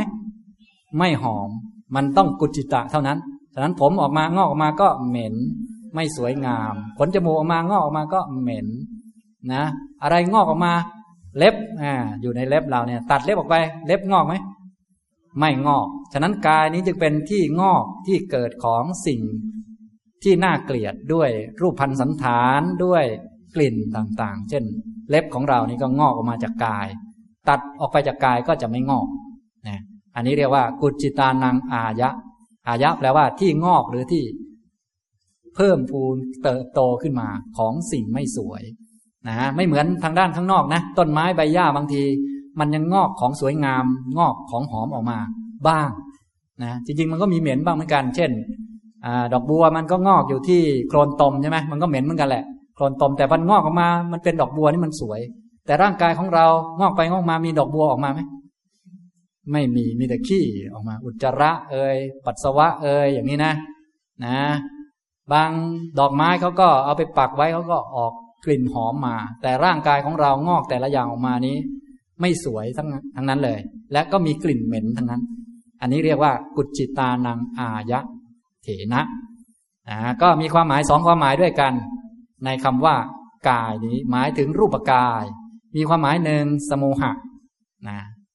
นะความหมายในทางบาลีเวลาท่านอ่านนะท่านไหนที่อ่านภาษาบาลีเขาจะมีคำว่าอัตเถนะมาด้วย อัฏฐะนั่นแหละแปลว่าลักษณะมันนะก็มีคำสองคำคือสมุหัตเถนะคำหนึ่ง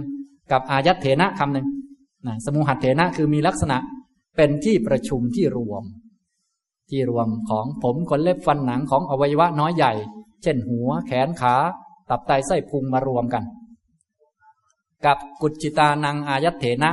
มีลักษณะเป็นบ่อเกิดเป็นที่เกิดของสิ่งที่น่าเกลียดประการต่างๆ น่าเกลียดคือคนทั่วไปเขาไม่ชอบนะมีใครชอบอุจจาระบ้างไหมครับเนี่ยอ่าอย่างนี้มีแต่ของเหม็นอย่างนี้เป็นต้น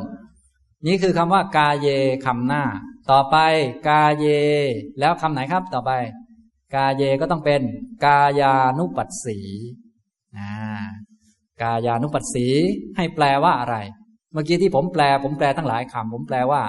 เห็นบ่อยๆ ซึ่งกายในกาย พิจารณาเห็นซึ่งกาย ในกาย เห็นเนืองๆซึ่งกายในกาย อันนี้ผมแปลถูกหรือผิดเนี่ย ก็ส่วนใหญ่ก็ไม่ผิดหรอกเพราะอะไร ทับศัพท์นะทับศัพท์ยังไงก็ไม่ผิดนะปลอดภัยไว้ก่อน ส่วนมาดูคำอธิบายต่อไป กายานุปัสสีให้แปลว่าสองแบบ แปลแบบที่หนึ่งคือให้แปลว่า กาเยอนุปัสนะสีโล คือเป็นผู้มีปกติเห็นบ่อยๆในกาย กับอีกคำหนึ่งให้แปลว่า กายังอนุปัสมาโน เห็นอยู่บ่อยๆซึ่งกายกายานุปัสสีเนี่ย ให้แปลได้สองแบบ นะฉะนั้นกายนุกายานุปัสสีจึงแปลได้สองแบบ แปลอย่างที่หนึ่งคือแปลว่า เป็นผู้มีปกติเห็นบ่อยๆ ในกายในกาย แปลแบบที่สองแปลว่า เป็นผู้เห็นอยู่บ่อยๆเนืองๆซึ่งกายในกาย นี่พอเข้าใจไหมครับ นะคำแปลแบบที่หนึ่งนี่ฟังภาษาไทยจะงงๆนิดหนึ่งเป็นผู้มีปกติเห็นบ่อยๆ ในกายในกาย เอ๊ะมันงงไหมงงไหมครับเนี่ย นะในกายในกายสองครั้ง ก็กายคำหน้ามันคำว่ากายเย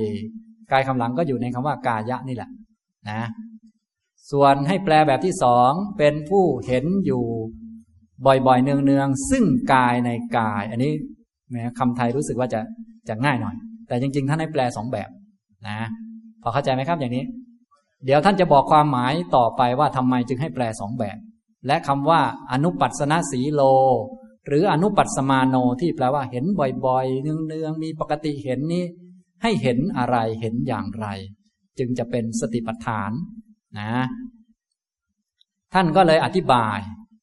ว่าทำไมจึงมีคำว่ากายสองครั้ง กาเยติจะวัตวาปิ ปุณกายานุปัสสีติ ทุติยกายักขานัง อนิมมิสโต ววัฏฐา นะคณะ วินิโพคาดิทัศนถังกะตันติเวทิตบัง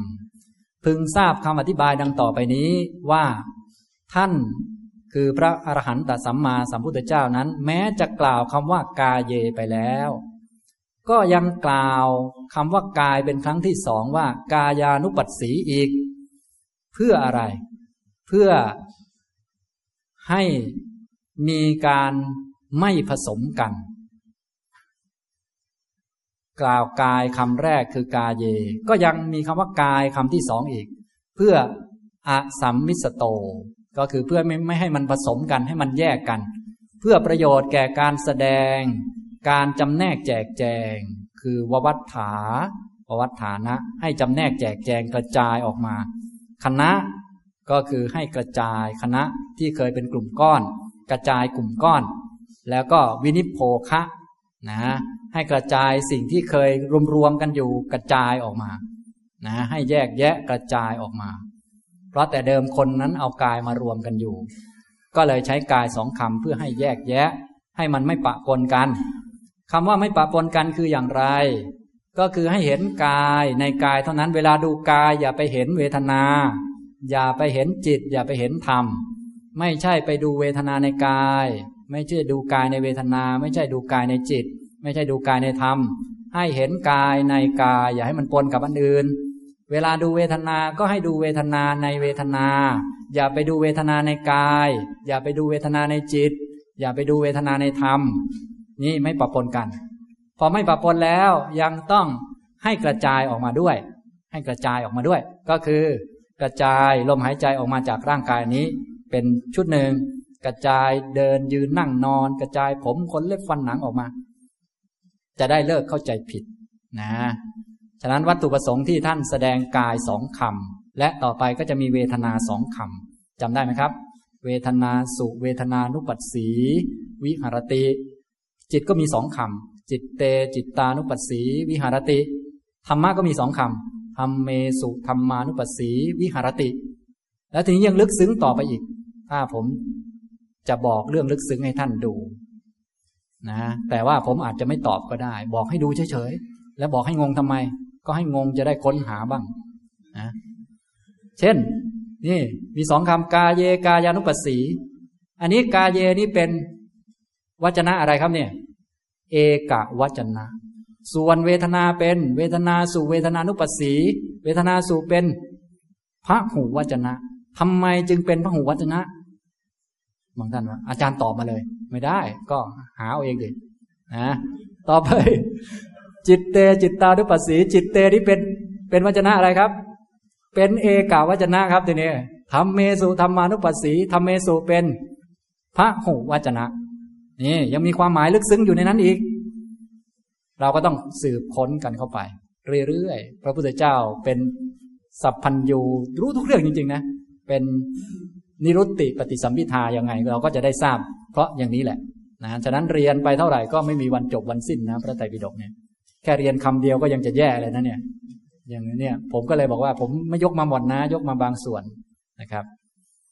อันนี้ผมชี้ให้ท่านทั้งหลายดูนะครับ ให้พอเห็นภาพอะไรบ้างเล็กๆน้อยๆเท่านั้นเอง ทีนี้มาดูว่าทำไมจึงมีคำว่ากายสองครั้ง ก็มีเหตุผลสองประการ อันที่หนึ่งเพื่อไม่ให้ปนกันอะสัมมิสโตทำไมจึงใช้คำว่ากายสองครั้ง เพราะไม่ให้ปนไม่ให้ปนกายกับเวทนา เวลาดูกายต้องเห็นกาย ห้ามเห็นเวทนา เช่นดูที่ขาแต่ต้องเห็นกาย ไม่ใช่ไปเห็นเวทนาในขา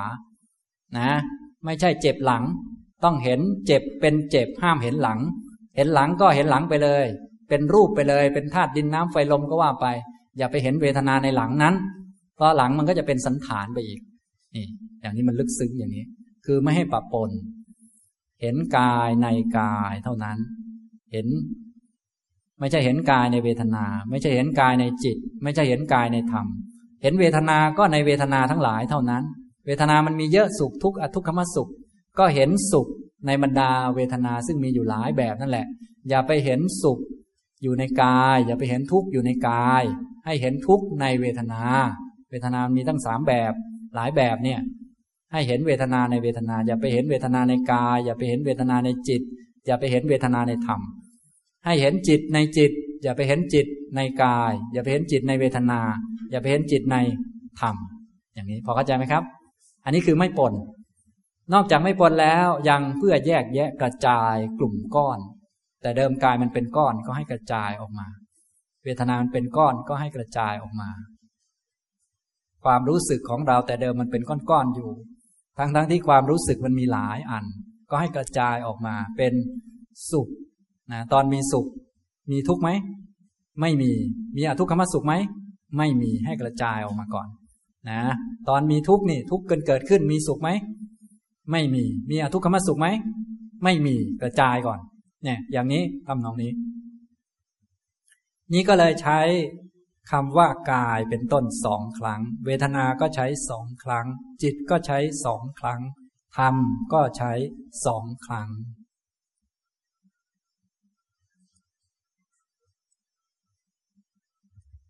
นี่ก็เพื่อไม่ให้ปะปนกัน ไม่งั้นแล้วเราจะปะปนกัน เดี๋ยวไปเห็นทุกในกาย เห็นทุกในกายนี้เห็นถูกหรือเห็นผิดครับเนี่ย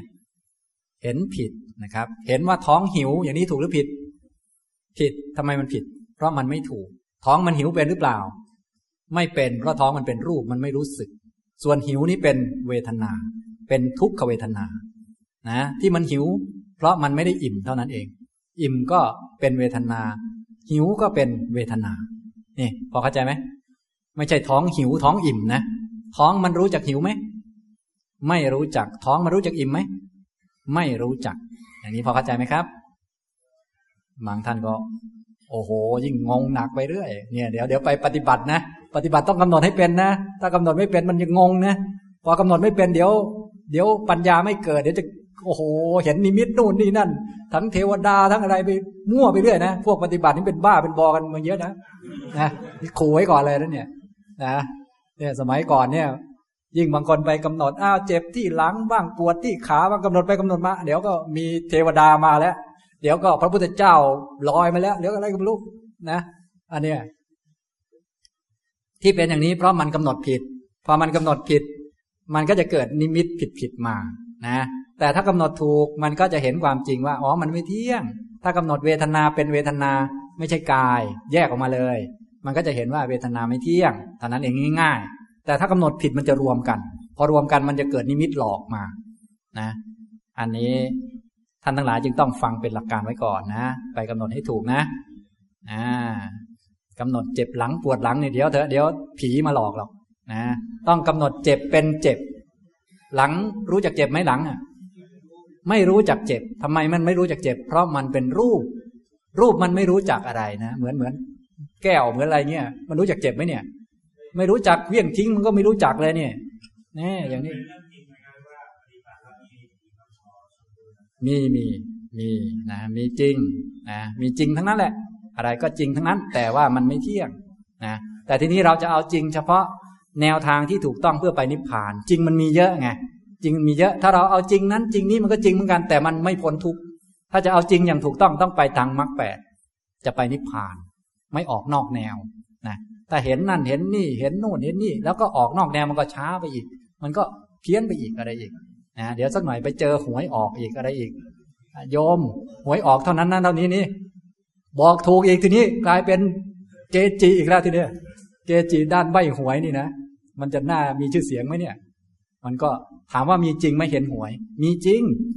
แต่ว่ามันไม่ได้ช่วยอะไรใครนะไม่ได้ช่วยให้พ้นทุกข์อะไรมันหลงนะอย่างนี้นะครับ ฉะนั้น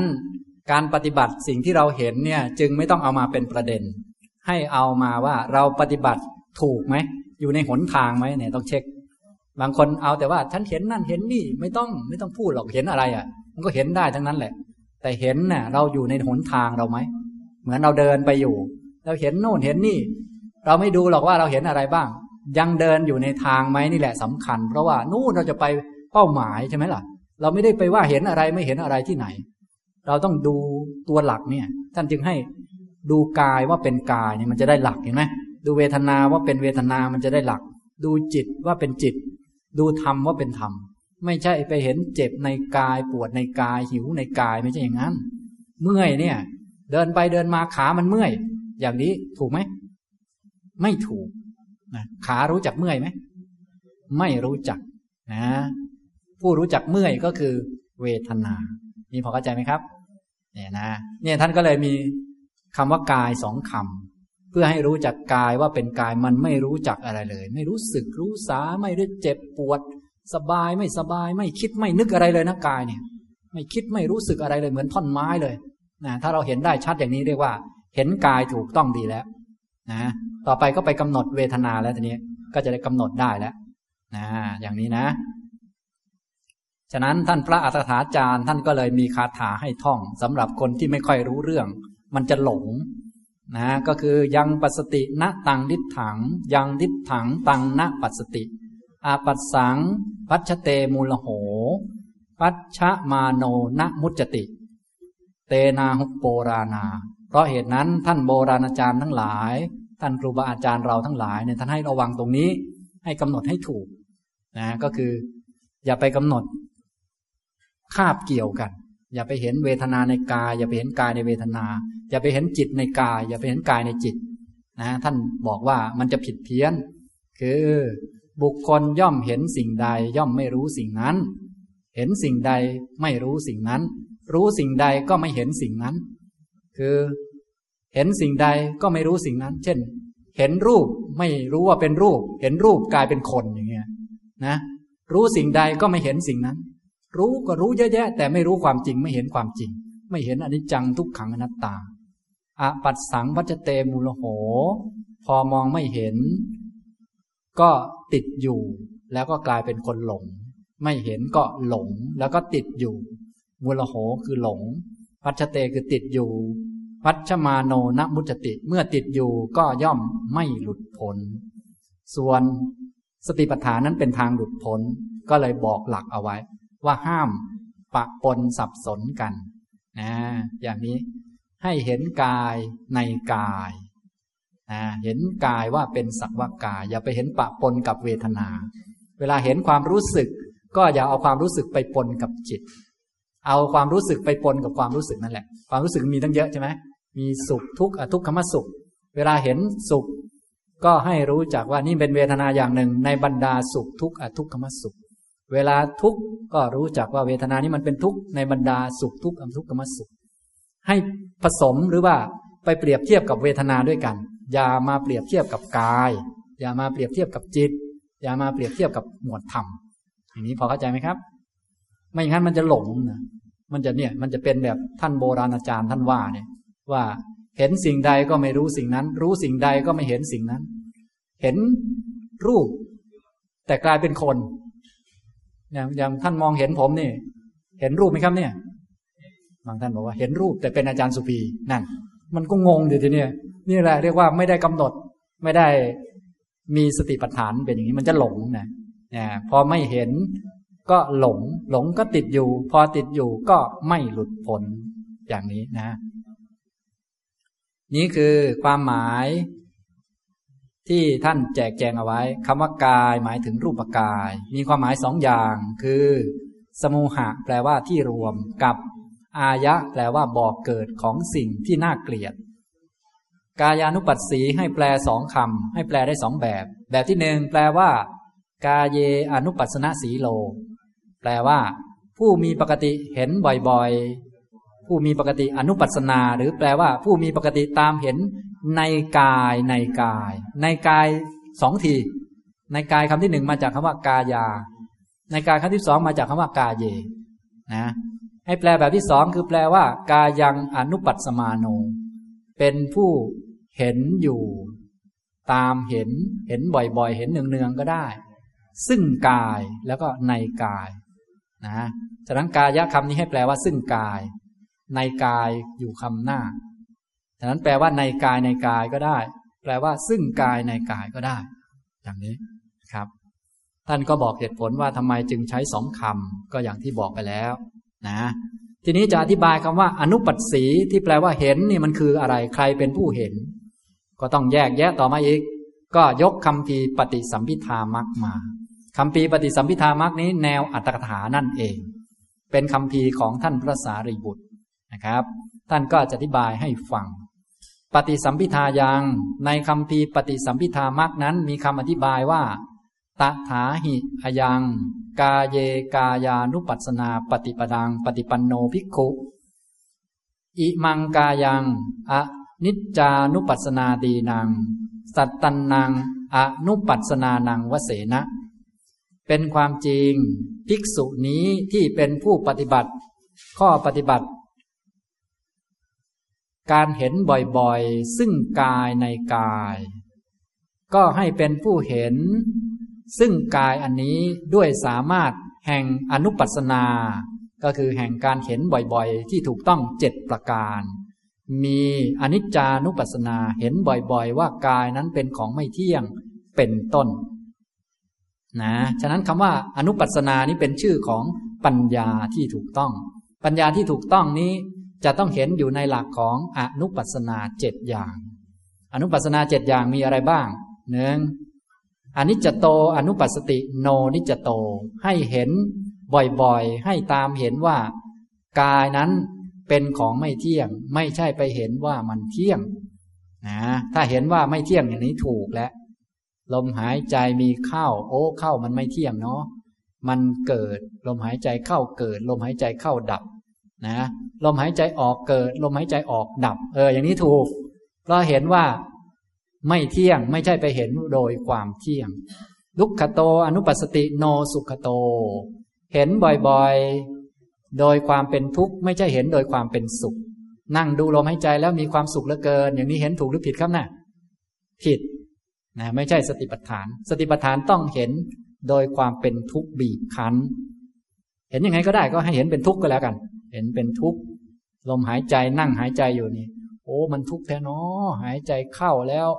มันต้องหายใจออกกลับไปกลับมาอยู่แบบนี้นะ ถ้าหายใจเข้าอย่างเดียวแล้วไม่หายใจออกเราคงจะสบายกว่านี้ ไม่ต้องท้องพองท้องยุบให้ยุ่งยากแล้วเนี่ยก็ให้เห็นชัดอย่างนี้ เห็นโดยความเป็นทุกข์อย่าไปเห็นโดยความเป็นสุข นี่จึงเป็นสติปัฏฐาน แต่ถ้าทำไปทำมาไปเห็นว่าสุขสบายแล้วเกินอย่างนั้น ผิดแล้วผิดแล้ว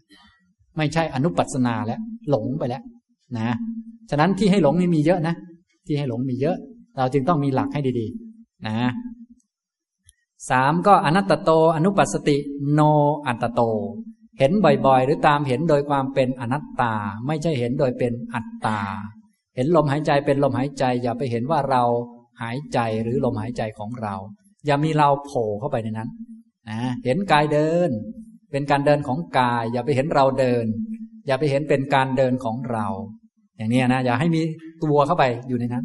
ให้เห็นโดยความเป็นอนัตตา ยิ่งเห็นบ่อยเท่าไหร่ก็ยิ่งดี ปัญญาจะได้เจริญงอกงาม เห็นอนุปัสนาอนุปัสตินี่นะเนี่ยฉะนั้นอนุปัสนาเห็นหรือตามเห็นนี่เป็นชื่อของปัญญา ฉะนั้นจึงต้องตั้งสติขึ้นมาแล้วก็ไปเห็นเข้า จึงจะเป็นสติปัฏฐานอ่า เห็นโดยความไม่ใช่ตัวตน อย่าไปเห็นโดยความเป็นตัวตน นิพพินติโนนันติ ย่อมเบื่อนายไม่ใช่เพลิน เห็นเนี่ยต้องเห็นแล้วเบื่อ ไม่ใช่เห็นแล้วเพลินนะแม้อาตมานี่ปฏิบัติดีมากเลยปฏิบัติแล้วเพลินมาก อันนี้จะเป็นยังไงครับเนี่ย อันนี้อยู่อีกนานนะเพราะเพลินนั้นเป็นเหตุเกิดทุกข์นะครับนะพวกเราคงทราบดีอยู่แล้ว แม้แต่ ลิดเพลินกับอันนั้นอันนี้ก็ทุกข์ทั้งนั้นแหละ ฉะนั้นต้องเห็นแล้วเบื่อหน่าย เบื่อหน่ายในกาย เห็นกายแล้วเบื่อกาย ไม่ใช่รักกาย เห็นเวทนาที่เป็นสุข เวทนาที่เป็นทุกขเวทนาที่เป็นอทุกขมสุขแล้ว เบื่อไม่ใช่เพลินนะเพลินคือหลงนั่นเองนะต่อมาลำดับที่เท่าไหร่แล้วครับเนี่ย มีเจ็ดนะ นี่ลำดับที่สี่และที่ห้าต่อไป วิรัชติโนรัชติ ให้คลายออกไม่ใช่ไปจับเข้าเพิ่มขึ้นนะให้คลายกำหนัดไม่ใช่ไปกำหนัดเพิ่ม เพราะที่มีอยู่มันก็เยอะอยู่แล้ว ให้คลายออกนะให้คลายออกจากกาย แต่เดิมเราติดกายหรือยึดกายว่าเป็นตนเต็มที่เลย ต่อมาถ้าดูกายนี้ดูเพื่อคลายออกคลายออกคลายออก ยิ่งดูยิ่งเห็นก็ยิ่งต้องคลายจึงจะถูกต้อง ถ้ายิ่งดูยิ่งเห็นยิ่ง ถือยิ่งถืออย่างนี้ผิดผิด เวทนา ก็คล้ายกัน เห็นอะไรก็ต้องคลายสิ่งนั้นจึงถูกต้อง เป็นการเห็นด้วยญาณปัญญา นิโรเทติโนสมุเตติ ย่อมให้ดับสนิทไม่ใช่ให้เกิด เห็นอะไรก็ต้องให้มันดับสนิท ไม่ใช่อยากให้มันเกิด ไม่ใช่อยากให้มันอยู่ เช่นเห็นความสุข โอ้อยากให้ความสุขมาอีก อยากให้อยู่นานๆอยากให้ได้เหมือนวันก่อนอีก อันนี้ผิด สุขมันเกิดแล้วมันดับแล้วให้มันดับสนิท อย่าให้มันเกิด อันที่มันเกิดนี่ให้เรากำหนดต่อไปให้มันดับให้หมด นะนี่ อันนี้ย่อมให้ดับสนิทไม่ใช่ให้เกิด เราไม่ได้ปฏิบัติเพื่อเกิดใช่ไหมเราปฏิบัติเพื่ออะไรครับ เพื่อไม่เกิดนะทีนี้จะหมดเกิดได้ก็ต้องหมดเชื้อ อย่าไปอยากเกิด เพราะอยากเกิดมันคือเกิด เกิดเพราะอยากนั่นแหละฉะนั้นใครยังอยากอยู่ก็ต้องเกิดใหม่ ส่วนสุขนี่มันก็เกิดดับ ส่วนอยากให้มันสุขนี่ ตัวอย่างนี่จะก่อให้เกิดใหม่ อันไหนดับสนิทก็ต้องให้มันดับไปเลย อยากให้มันเกิด ปฏินิสัชติโนอาดิยติ ย่อมสลัดคืนไม่ใช่ถือไว้ นะ สลัดคืนทิ้งมันไป ให้มันเป็นรูปเป็นนามเป็นกาย เป็นเวทนาเป็นจิตอยู่อย่างนั้น คืนกายให้เป็นกาย คืนเวทนาให้เป็นเวทนา คืนจิตให้มันเป็นจิต คืนธรรมะให้เป็นธรรมะ อย่ามาถือ ให้กายเป็นเราเป็นของเราเป็นของต้องหวงแหนรักษาอะไรต่างๆ อันนี้คือ เวลาเห็นให้เห็นโดยอนุปัสนาเจ็ดนี้อันใดอันหนึ่ง ให้ในแนวนี้ อันนี้เขาเรียกว่าแนวที่ถูกต้องนะอันนี้ก็เพื่อจะได้ละกิเลสนั่นเองนะครับ ละกิเลสเนื่องจากพวกเรามีกิเลส แล้วก็สัญญาผิดเพี้ยนเยอะแยะ ก็ต้องแก้ไขด้วยสติปัฏฐาน กิเลสมากกิเลสน้อยแต่ละคนไม่เหมือนกัน ท่านที่มีกิเลสมากก็ต้องมีภาระต้องแก้ไขเยอะ ท่านที่กิเลสน้อยแล้วก็ก็ปฏิบัติแป๊บเดียวก็บรรลุก็ก็ดีแล้วแหละสะดวกดีนะก็สาธุกการไปด้วยบางท่านกิเลสเยอะก็ช่วยไม่ได้ก็กิเลสตัวเองต้องแก้เอาเอง อย่างนี้นะครับ อันนี้คือคำว่าอนุปัสสีหรืออนุปัสนา ซึ่งอยู่ในคำว่า กายานุปัสสีมาจากคำว่า กายะบวกกับอนุปัสสีนะทำไมคำหน้าเป็นกาเยหมายความว่าอย่างไรคำหลัง หมายความว่าอย่างไงทำไมถึงสองคำ อนุปัสสีคืออะไร ท่านก็บอกทุกคำเลยนะ เห็นแบบนี้นะ ทีนี้ท่านก็บอกเหตุผลว่าทำไมต้องดูอย่างนี้ล่ะทำไมให้เห็นบ่อยๆ โดยความเป็นของไม่เที่ยง อย่าไปเห็นโดยความเที่ยง ท่านก็บอกวัตถุประสงค์ โสตังอนิจจโต อนุปัสสันโต นิจจสัญญังปะชาติ เพราะว่าผู้ปฏิบัตินั้น ภิกษุรูปนั้น นักภาวนารูปนั้น นักสติปัฏฐานคนนั้น เมื่อเห็นซึ่งกายนั้นโดยความเป็นของไม่เที่ยง ก็ย่อมละนิจจสัญญาได้นะถ้าไม่เห็นเนี่ยมันจะละนิจจสัญญาไม่ได้ นิจจสัญญามันฝังอยู่ในใจของเรานี่แหละ เราเคยจำผิดผิดมา อดีต อนันตการนานมาแล้ว ฉะนั้นพอเห็นปุ๊บก็เป็นคนหญิงชายเที่ยงแท้เลย มันก็หลอกเรา ฉะนั้นที่คนที่หลอกเราหนักที่สุดก็คือสัญญาเราเองนี่แหละ เรากำหนดเห็นไหมท่านเห็นผมเป็นคนเนี่ย ผมก็ไม่ได้ตั้งใจจะหลอกท่านนะว่าผมเป็นคน จริง ๆ ผมไม่เป็นคนนะผมเป็นขันห้านะใช่ปะแต่ผมก็ไม่ได้ตั้งใจหลอกท่าน ใครหลอกท่านอยู่ สัญญาท่านเองหลอกตัวเองนะท่านก็ต้องแก้ไขตัวเอง ผมไม่ได้ตั้งใจจะหลอกนะนะร่างกายมันตั้งใจจะหลอกท่านไหมว่า หลอกให้คุณมายึดถือ คุณจะได้ทุกข์กับร่างกายเยอะๆอย่างนั้นหรือเปล่ามันมันก็ไม่รู้เรื่องนะเนี่ยมันก็น่าเห็นใจเหมือนกันนะร่างกายเนี่ยมันก็ไม่ได้ดีชั่วถูกผิดกับเรานะน่าเห็นใจด้วยกันทั้งนั้นแหละสรุปแล้วก็คือ น่าเห็นใจทุกคนที่มีกิเลสนะอันนี้ก็ต้องแก้ไขด้วยธรรมะ ด้วยการปฏิบัติธรรม ผู้ปฏิบัตินั้นเมื่อเห็นบ่อยๆ ซึ่งกายนั้นโดยความเป็นของไม่เที่ยง ซึ่งเวทนานั้น ซึ่งจิตนั้น ซึ่งธรรมนั้นโดยความเป็นของไม่เที่ยง ก็ย่อมละนิจจสัญญาได้ดุกขโตอนุปัสสันโตสุขสัญญังปะชาติ เมื่อเห็นบ่อยๆ คือเห็นด้วยญาณปัญญา โดยความเป็นทุกข์ เห็นกายโดยความเป็นทุกข์ก็ย่อมละสุขสัญญาได้ ไม่อย่างนั้นเราก็จะนึกว่าร่างกายนี้ให้เรามีความสุข ได้ตามาเพื่ออะไรครับ ได้ตามาเพื่อเสพสุขทางตา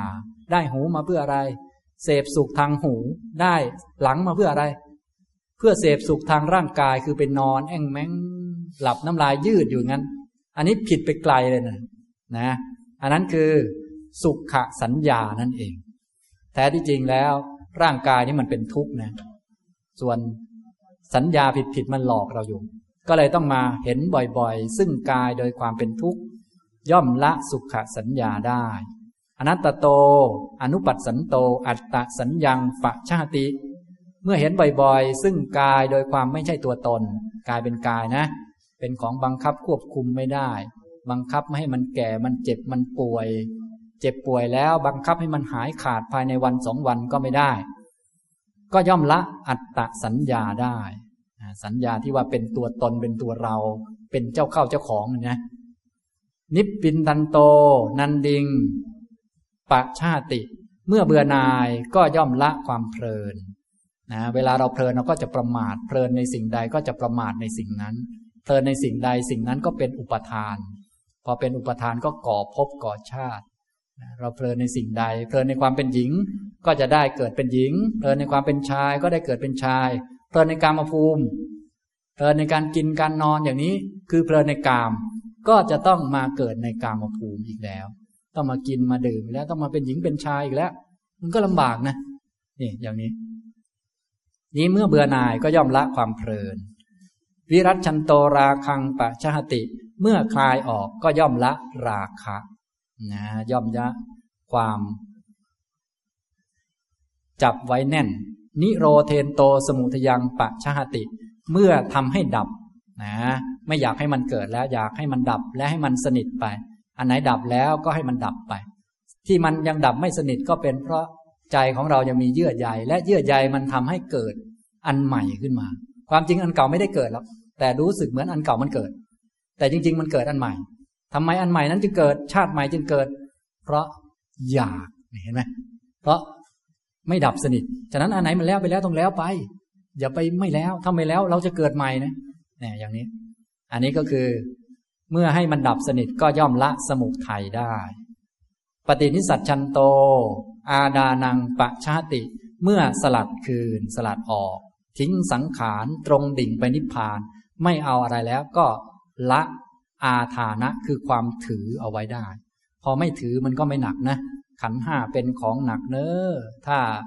เราทิ้งได้แล้วและไม่ถือขันใหม่ขึ้นมาอีกมันก็สบายใช่ไหมล่ะ อย่างนี้ทำนองนี้นะครับ ฉะนั้นหลักของสติปัฏฐานก็เป็นวิธีการที่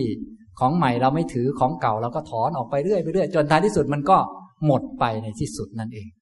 นี่คือลักษณะของอนุปัสนาคือการเห็น ให้เห็น แบบอนุปัสนาเจ็ดนะ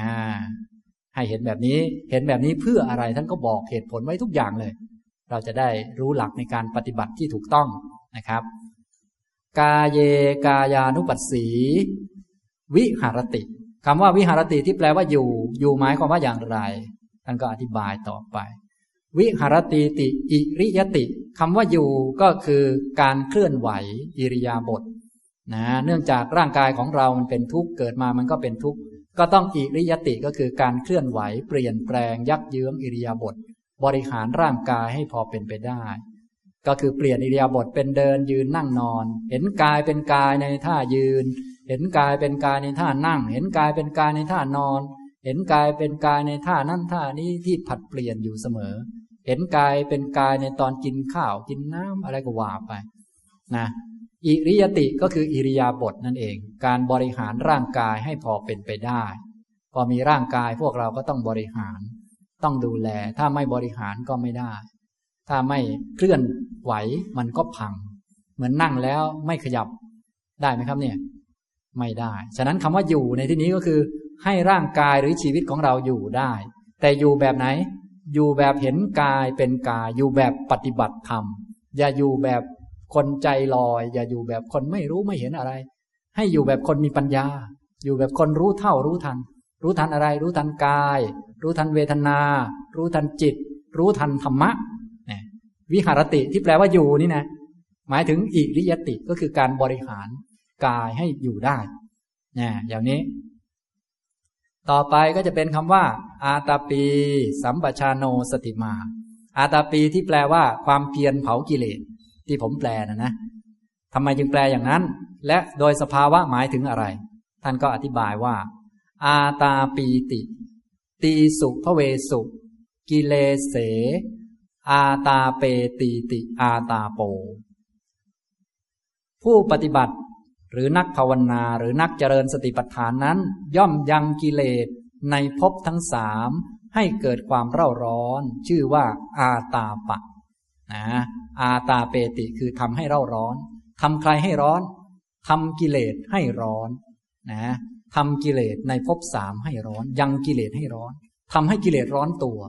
นะฉะนั้นหลักของสติปัฏฐานที่มาปฏิบัติเนี่ย ท่านให้ทำแบบอาตาปีคือชิงลงมือก่อน เพราะตอนนี้พวกเรายังไม่ร้อนเพราะกิเลสหรือร้อนมาแล้วก็ตามแต่ทักหน่อยมันก็ทำให้เราร้อนอยู่เรื่อย มันก็วนเวียน ฉะนั้นเราก็ชิงลงมือก่อนเลย โดยทำให้มันร้อนแทน ถ้ากิเลสมันร้อนเราเผากิเลสต่อไปเราเผาเสร็จเรียบร้อย กิเลสมันหมดเราก็จะเย็นนะตอนนี้มันมีกิเลสกิเลสเผาเราเราก็ร้อนมันกลับกันนะสติปัฏฐานก็เลยเป็นวิธีลงมือก่อน เพราะรู้จักว่าถ้ามีกิเลสกิเลสมันจะเผาเราทำให้เราเป็นทุกข์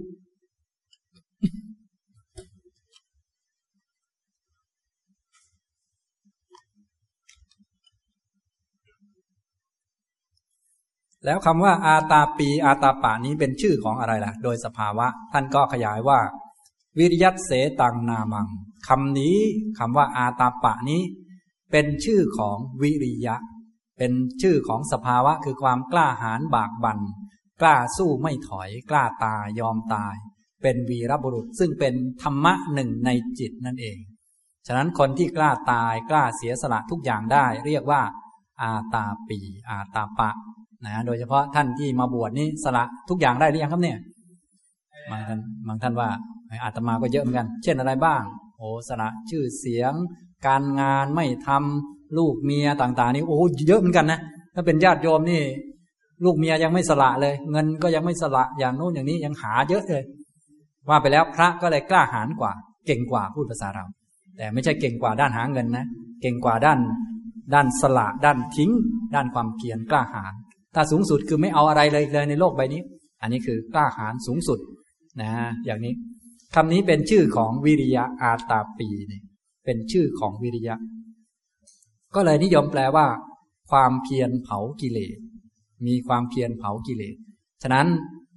วิธีการในการปฏิบัติเขาจึงไปหลอกล่อให้กิเลสมันเกิดขึ้น แล้วก็ชิงลงมือเผามันเลย เช่นไปเดินนานๆ พอเดินนานๆแล้วมันจะเป็นยังไงครับ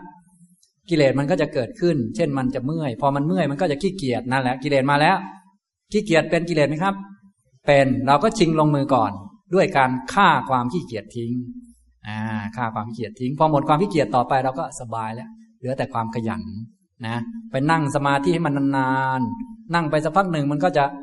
เจ็บหลังปวดหลังมันก็จะกลัวตาย กลัวตายเป็นกิเลสไหมครับ เป็นเราเรียกมันออกมาก่อน เราจะทำไงดีครับ ไปนอน ไม่ใช่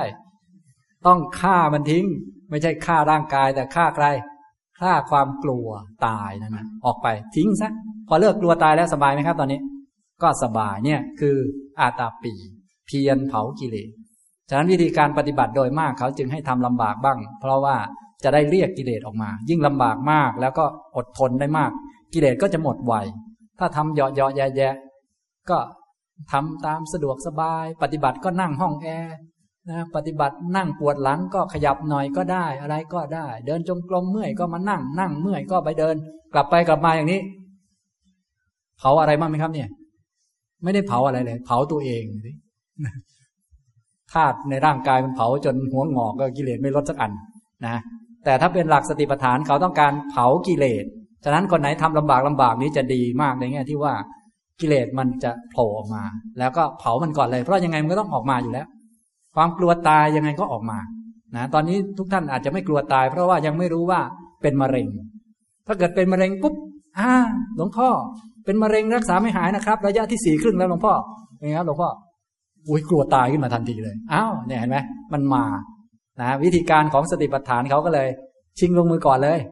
นะไปทำความเพียรให้อยู่มืดมืดกลัวผีไว้อะไรไว้นะ อย่างนี้ทำตรงนี้นะครับ นี่คืออาตาปี เป็นชื่อของวิริยะนะวิริยะภาษาไทยนิยมแปลว่าความเพียร แต่โดยสภาวะหมายถึงความกล้าหาญบากบัน่น สู้ไม่ถอยไม่ย่อท้อนะตามหลักในที่พระพุทธองค์ทรงขยายความไว้ก็คือเป็นผู้ที่กล้าหาญบากบั่นมั่นคง ไม่ทอดทุระในกุศลธรรมทั้งหลาย นั่นเอง เป็นผู้กล้าหาญจนกว่ากิเลสจะหมดนั่นแหละ จึงจะเลิกนะเหมือนวีรบุรุษเขารบไม่กลัว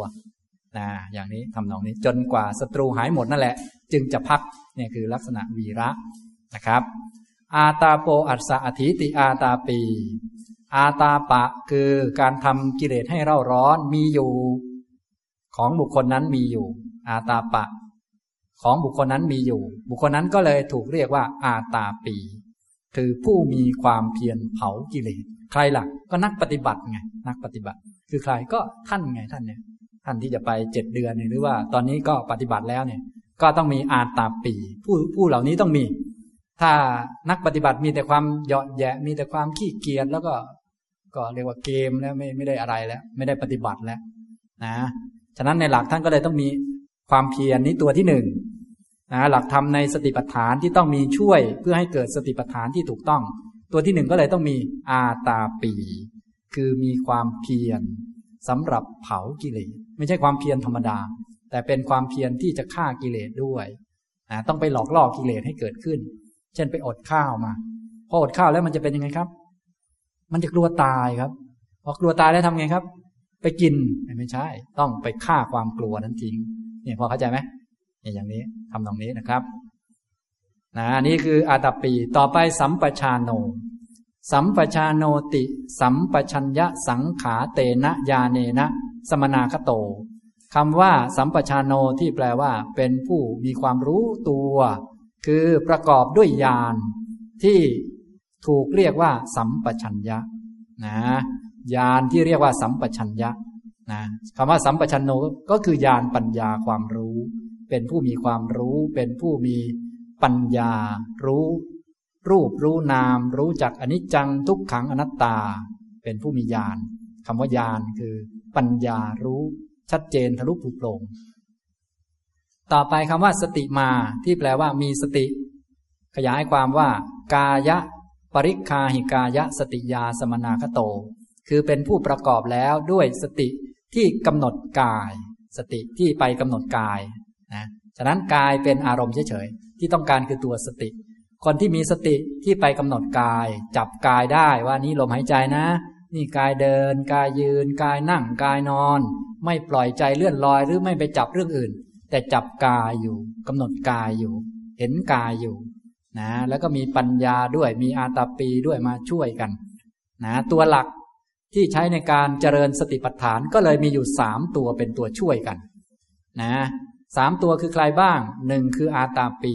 คือความเพียรเผากิเลสท่านไหนที่มีความกล้าหาญบากบัน่นมีความเพียรเยอะ โอกาสที่จะเห็นรูปเห็นนามก็สะดวกขึ้นเจริญสติปัฏฐานก็ง่ายขึ้น แต่คนเยาะแยะเป็นคนอ่อนแอแพ้เตรียมธงขาวไว้ยกอยู่เรื่อยนะก็ผมก็จะนั่งไปเรื่อยๆ ถ้าเจ็บหลังก็จะลุกอย่างนี้ถ้าเป็นอย่างนี้ก็จบเลยนะเกมเลยอย่างเงี้ยนะไปไม่รอด ต้องมีอาตาปี อันที่สองต้องมีสัมปชาโน คือประกอบด้วยญาณต้องมีความรู้ต้องมีญาณนะญาณความรู้นี่ รู้สูงสุดก็รู้อริยสัจสี่ต้องรู้ว่าที่พึ่งสูงสุดก็คือพระนิพพาน ในโลกนี้จะมีที่พึ่งอะไรได้บ้างไหมไม่มี ฉะนั้นก็ต้องมีความรู้ จะสูงไม่สูงไม่เป็นไร ถ้าสูงสุดก็อย่างที่บอกอริยสัจสี่นะเราจะไปนิพพานไปด้วยมรรคแปดเนี่ยนะตอนเริ่มต้นเราก็ปฏิบัติอยู่ด้วยข้อปฏิบัติ คือสติปัฏฐานนี่แหละ ต่อมาสติมา ก็คือประกอบด้วยสติที่กำหนดกายนะสติมา สติที่กำหนดกาย อย่างนี้ทำนองนี้นะครับ นี้ก็คือตัวช่วยหรือว่าตัวที่ก่อให้เกิดสติปัฏฐานขึ้นมาได้ เพราะสติปัฏฐานนั้นเป็นสติที่มีกำลังช่วยให้เกิดญาณปัญญาเห็นความจริง ต้องอาศัยอนุภาพของความเพียรอนุสัยอนุภาพของญาณ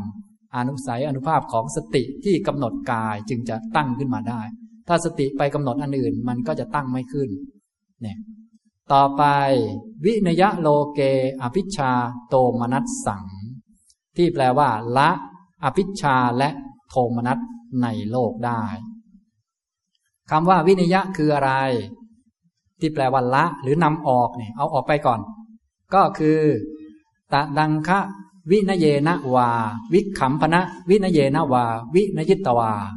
ที่ว่านำออกนำออกนี้ไม่ใช่แบบอริยมรรคมีองค์แปดอริยมรรคมีองค์แปดนี้เป็นสมุดเฉทะคือเด็ดขาดเลยไม่เกิดอีกเป็นเผาทำลายกิเลสเลย แต่ในสติปัฏฐานนี้ ละด้วยตัดทางคะวินยะนำออกแบบตัดทางคะด้วยข้อธรรมะนั้น ๆ เหตุนั้น ๆ ที่เราทำด้วยข้อพิจารณาว่าไม่เที่ยงเป็นทุกข์ไม่ใช่ตัวตน กิเลสก็จะไม่เข้ามา ไม่มีตัณหาทิฏฐิ ชั่วครั้งชั่วคราวด้วยข้อปฏิบัติวิปัสสนาที่เราปฏิบัติ หรือแบบวิขำพนะ อันนี้สำหรับบางท่านที่ฝึกสติปัฏฐานแล้วท่านมีกำลังสมาธิเยอะก็จะข่มกิเลสไว้ได้ชั่วคราวเนี่ยละแบบนี้นะละอภิชา คือความเพ่งเล็งอยากได้จ้องจะเอาคือฝ่ายตัณหานี่แหละ แล้วก็ละโทมนัสเพราะโทมนัสกับอวิชามันมาด้วยกัน นะ พอมีความเพ่งเล็งจ้องจะเอานั่นเอานี่ สักหน่อยมันก็จะเป็นทุกข์เครียดวิตกกังวลไปนะแต่ถ้าละอภิชาโทมนัสก็ไม่มี โทมนัสคือความเครียดวิตกกังวลที่เรามีเนี่ยมันมาจากอภิชา คือความเพ่งเล็งหรือจ้องจะเอาอันใดอันหนึ่ง ถ้าเราไม่จ้องจ้องจะเอาอันใดหนึ่งมันก็ไม่เกิด โทมนัสขึ้นมานะครับ ดีนะครับคำว่าวินยะที่แปลว่าละ หรือว่าถอนออกเอาออก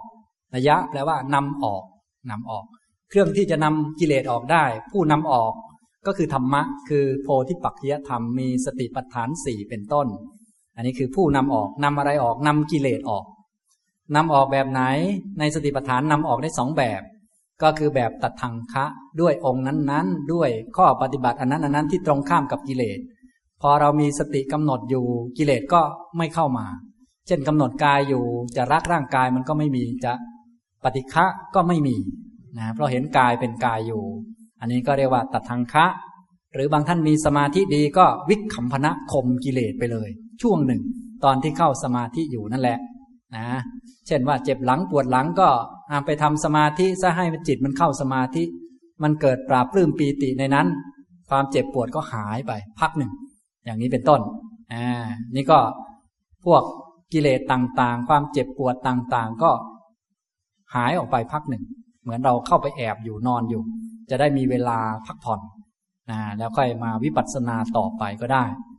นี่คือวิเนยะก็คือนำออกหรือละ ละอภิชา คือโลภะความติดความคล้องความเพ่งเล็งอยากได้จ้องจะเอา พวกเราโดยมากก็จ้องจะเอาแต่ดี จ้องจะเอาแต่เจริญก้าวหน้า จ้องจะเอาแต่เกรดเอจ้องจะเอาแต่ร่างกายสุขภาพอ้วนท้วนสมบูรณ์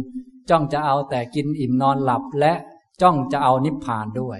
กินอิ่มนอนหลับกับนิพพานนี้ไปด้วยกันไหมครับ คนละเรื่อง ฉะนั้นพอให้ลำบากสักนิดหนึ่งก็เริ่มบ่นและโทมนัสมาแล้วนะเนี่ยอภิชามีปุ๊บเนี่ยโทมนัสก็จะตามมานะท่านไหนที่จ้องจะเอาแต่เกรดเออย่างนี้นะเรียนไปก็จะกังวลไปด้วย โทมนัสไปด้วย กังวล อย่างนั้นอย่างนี้ เพราะจ้องจะเอา แต่บางท่านไม่จ้องจะเอาเราขอแค่จบก็พอแล้วเนี่ยทำตรงนี้ก็ไม่เป็นไรนะอันนี้ละอภิชาและโทมนัสต่อไปคำว่าในโลกนะโลเกในโลก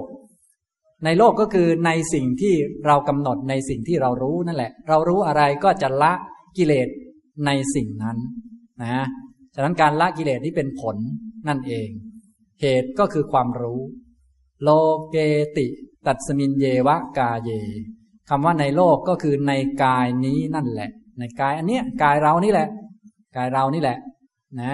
ในกายตัวเองที่เรากำหนดนี่แหละ ในกายที่กำหนดนี่แหละกำหนดกายไหนก็จะละความเพ่งเล็งอยากได้และโทมนัสในกายนั้นนะฉะนั้นเราโทมนัสในกายอะไรอยู่ เราก็ไปกำหนดกายนั้นซะ เช่นว่าเราห่วงหมาอยู่ ก็ทำไงดีครับ เอาหมาไปอยู่ด้วย ปฏิบัติไหนก็เอาหมาไปด้วย อย่างนั้นไม่ใช่ ถ้ายังกังวลเพราะหมาอยู่ก็ต้องไปกำหนดกายของหมาว่ามันรู้จักตายมันไม่แน่ไม่นอน นะ อย่างเนี้ย พอไม่เพ่งเล็งปุ๊บมันก็จะเลิกกังวลในกายหมาแล้วนะอันนี้คำว่าในโลกคือในกายนะครับนะอย่างนี้ ทีนี้คำว่ากายในที่นี้ที่หมายถึงโลกนี้ทำไมท่านจึงกล่าวอย่างนี้ ก็อธิบายว่า กาโยหิอิทะลุชนะปะลุชนะเถนะ โลโกติอธิเปโต เพราะว่าคำว่ากายในมหาสติปัฏฐานสูตรนี้ ท่านมีความประสงค์ว่าเป็นโลก โดยมีลักษณะแตกแล้วแล้วก็แตกโดยรอบด้านรุชนะแปลว่าแตกทำลาย ปะรุชนะก็คือแตกโดยรอบด้าน นะ คำว่าโลกแปลว่า สิ่งที่แตกดับไปโดยรอบด้าน แตกอย่างแน่นอน และไม่ใช่แตกด้านเดียว แตกทุกด้านนะผมก็แตกขนก็แตก เล็บก็แตกฟันก็แตก อะไรพังหมด พังรอบด้านไม่มีส่วนไหนที่ไม่พัง ไม่ใช่ว่า ขาวแต่หัว แต่ส่วนอื่นดิฉันไม่ขาวไม่ใช่งั้นขาวทุกหมดแหละ พังทั้งหมดนะมันแตกโดยรอบด้านรุชนะแปลว่าแตกทำลาย ปะรุชนะก็คือแตกโดยรอบด้านโดยทุกทุกทุกอวัยวะ ทุกทุกชิ้นส่วน ถ้าเป็นเวทนาก็สุขก็แตก ทุกข์ก็แตกอทุกขมสุขก็แตก แตกหมดนะ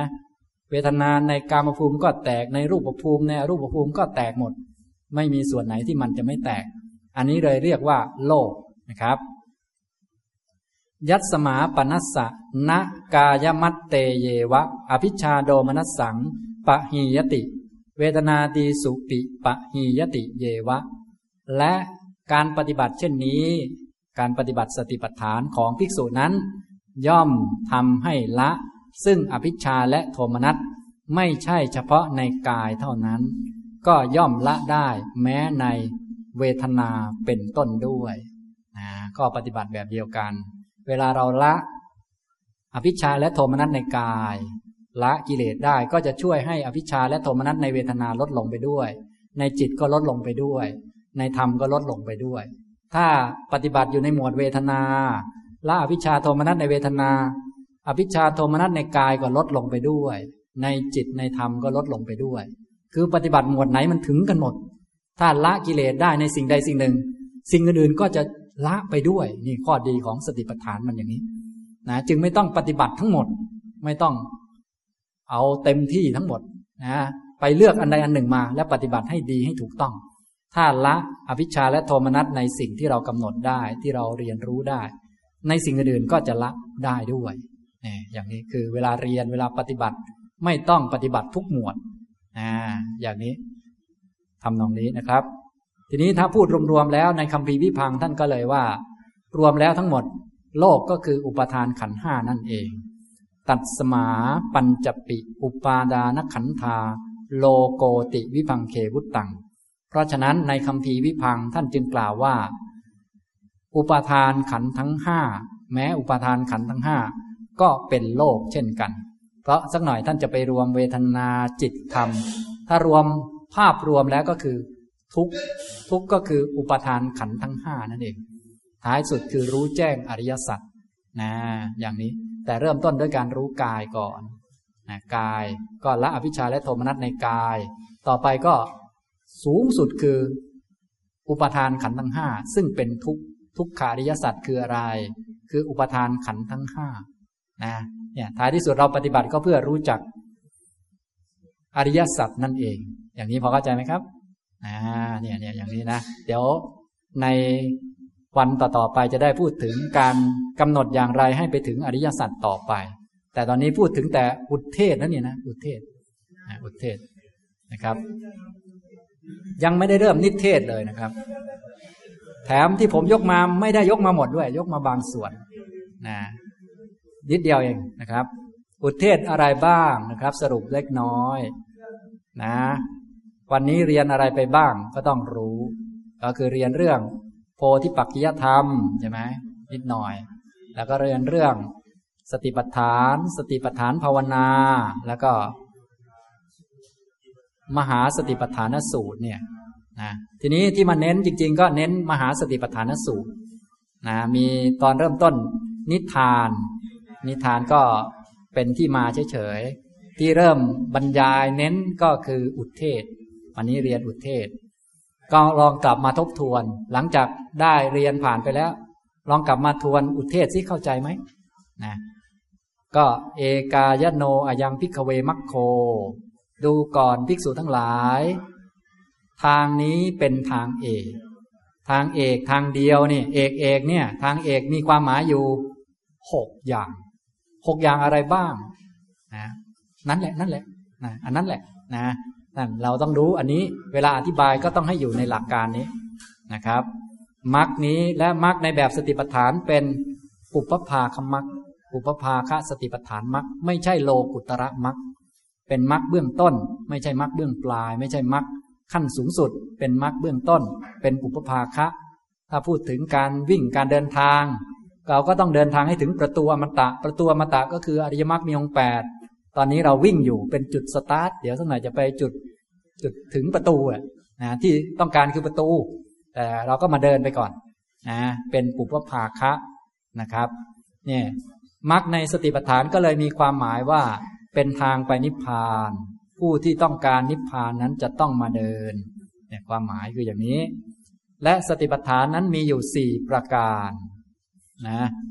ความหมายของสติปัฏฐานใน มหาสติปัฏฐานสูตรนี้หมายถึงตัวสติเท่านั้น ไม่ได้มีสี่แต่เป็นสี่เพราะอารมณ์ ตัวสติเท่านั้นแหละ เป็นสติปัฏฐาน ต้องอธิบายได้ทุกคำนะ อธิบายได้ทุกเรื่อง สติปัฏฐานทำไมจึงมีสี่อธิบายแบบประกรณ์ว่าอย่างไร อธิบายแบบอัตถกถาว่าอย่างไร ต้องแยกแยะได้นะนี่อย่างนี้อธิบายแบบประกรณ์ผมก็ได้พูดให้ฟังบ้างนิดหน่อยนะครับ ท่านก็ลองไปแยกแยะดู นะทีนี้ในคำต่างๆที่แสดงอุทเทศนี้นะในคำต่างๆเนี่ยท่านก็บอกเหตุผลต่างๆ ไว้โดยละเอียด เช่นคำว่ากายคำหน้านี้คือรูปกาย แปลว่าที่รวมหรือที่เกิดของสิ่งไม่สวยไม่งามของน่าเกลียดต่างๆ กายคำหลังทำไมจึงมีสองคำก็เพื่อไม่ให้มันปะปนกัน สติปัฏฐานนี้อย่าไปกำหนดปะปน อย่าไปกำหนดกายในเวทนา อย่าไปกำหนดกายในจิต อย่าไปกำหนดกายในธรรม อย่าไปกำหนดเวทนาในกายนะอย่าไปกำหนดเวทนาในจิต อย่าไปกำหนดเวทนาในธรรม ให้กำหนดเป็นอย่างๆไปนะกายก็กายในกายนะอย่าไปปนกับอันอื่นเขาให้มันแยกแยะกระจายออกไป มันจะได้ไม่เข้าใจผิด เดี๋ยวปนกันเราก็ปนอยู่แล้วไม่รู้จะไปปนทำไม อุตส่าห์ไปปฏิบัติก็ยังไปปฏิบัติปนอีก วันๆก็ปนจนขี้เกียจจะปนอยู่แล้ว แล้วพอปฏิบัติก็ยิ่งปนหนักไปอีกมันก็ยิ่งไม่ได้เรื่องไปนะ อย่างนี้ ต้องรู้จักว่าทำไม ท่านจึงแยกเป็นสองคำและคำว่าอนุปัสสีเนี่ย ที่ว่าเห็นในกายในกาย เห็นซึ่งกายในกายเป็นต้นเนี่ย คือเห็นยังไงจึงจะถูกต้องตามหลักสติปัฏฐาน ก็เห็นอยู่ในอนุปัสนาเจ็ดอย่าง ให้เห็นโดยความเป็นของไม่เที่ยง เป็นต้น อย่าไปเห็นโดยความเป็นของเที่ยง อย่างนี้เรียกว่าถูกต้องถูกอยู่ในหลักการนี่แหละนะอันนี้แล้วท่านก็บอกเหตุผลไว้อย่างชัดแจ้งแล้วว่า ที่ให้เห็นอย่างนี้เพื่อแก้กิเลสตัวไหน แก้สัญญาตัวไหนที่ผิดผิดเพี้ยนเพี้ยนอยู่ ท่านก็บอกไว้โดยละเอียดทีเดียวนะครับ ส่วนตัวหลักธรรมที่ช่วย หรือเป็นตัวทำให้เกิดสติปัฏฐาน ก็มีอนุภาพของธรรมสามประการ ที่จะช่วยให้มีสติมั่นคง เนื่องจากสติปัฏฐานนั้น เป็นไม่ใช่สติธรรมดา เป็นสติชั้นสูง ที่จะเป็นไปในฝ่ายวิปัสสนา ในด้านปัญญายาณเห็นความจริง ก็ต้องอาศัยอาตาปี อาศัยสัมปชานโน อาศัยสติมา อาตาปีก็คือความเพียร ความเพียรตัวนี้เมื่อตัวเล็ก ๆ เขาก็เรียกว่าอาตาปี เมื่อใหญ่ขึ้นก็เรียกว่าสัมมปทานสี่ เมื่อโตขึ้นมาอีกก็เรียกว่า วิริยินทรีเรียกว่า วิริยะพละเรียกว่า วิริยะสัมโพชฌงเรียกว่า สัมมาวายาโม ก็กลายเป็นมรรคต่อไปในอนาคต ฉะนั้นท้ายที่สุดเราจเจริญสติปัฏฐานนี่มันก็จะไปจบที่มรรคนั่นเอง เพียงแต่ตอนนี้เราใช้สามอย่างก่อน องค์มรรคที่ขาดไม่ได้ในการปฏิบัติธรรมะก็จะมีอยู่สามองค์มรรคอันที่หนึ่งก็คือ สัมมาวายามะคือความเพียรเนี่ยจะต้องมีเสมอ นะ คนปฏิบัติธรรมไม่มีความเพียรขัดเกลากิเลสนี่ไม่ได้นะข้อที่สองสัมปชานโนก็คือตัวปัญญา ตัวญาณเมื่อเจริญงอกงามเพิ่มขึ้นก็กลายเป็นปัญญินรีปัญญาพละ เป็นธรรมวิจยะสัมโพชฌงเป็นสัมมาทิฏฐินะเนี่ยองค์มรรคที่ต้องใช้ตัวที่สองก็คือสัมมาทิฏฐิ แต่ตอนนี้เราพูดพื้นฐานก่อนเรายังไม่เห็นอริยสัจเราก็เห็นกายเป็นกายก่อน ต้องรู้จักว่าเนี่ย กายมันต้องเป็นกายนะ มันจะเป็นอย่างอื่นไปไม่ได้ จะเป็นเวทนาเป็นจิตเป็นธรรมไปไม่ได้มันคนละตัวนะของไม่เที่ยงต้องเป็นของไม่เที่ยงนะ มันจะกลายเป็นเที่ยงนี้เป็นไปไม่ได้นะ จะต้องมีญาณตัวที่สามก็คือตัวสตินะตัวสติที่กำหนดกาย สติมีหลายอย่าง สติที่นึกได้ในบุญในกุศลก็เป็นสติทั้งนั้น แต่นั้นมันไม่มีกำลัง ไม่พอที่จะหมดกิเลสแต่ถ้าสติที่มากำหนดกาย มากำหนดเวทนามากำหนดจิตกำหนดธรรมได้นี่จะต้องเป็นสติที่มีกำลังเข้มแข็ง เราจึงต้องมาฝึกให้มีสตินะต้องผ่านการฝึกปฏิบัติมา พอสมควรมีสติที่มั่นคง มีสติที่มีกำลัง สติตัวนี้เมื่อเติบโตขึ้นก็จะกลายเป็นสตินรีสติพละ เป็นสติสัมโพชฌงเป็นสัมมาสติต่อไป อย่างนี้องค์มรรคที่ต้องใช้เป็นประจำก็เลยมีสามองค์มรรค นึ่งคือสัมมาวายมะสองสัมมาทิฏฐิสามสัมมาสติ เมื่อมีสองสามตัวนี้เรียบร้อยแล้ว ก็จะสามารถเจริญสติปัฏฐานได้ แรกๆนั้นตัวที่ออกหน้าก็คือสติมีอาการยับยั้งชั่งใจ ปัญญามีเหมือนกันแต่น้อย สมาธิมีเหมือนกันแต่น้อย แต่พอถอนอภิชาและโทมนัสออกไปบ้าง สมาธิก็จะเริ่มมีขึ้น ก็จะกลายเป็นสัมมาสมาธิ เมื่อมีองค์มรรค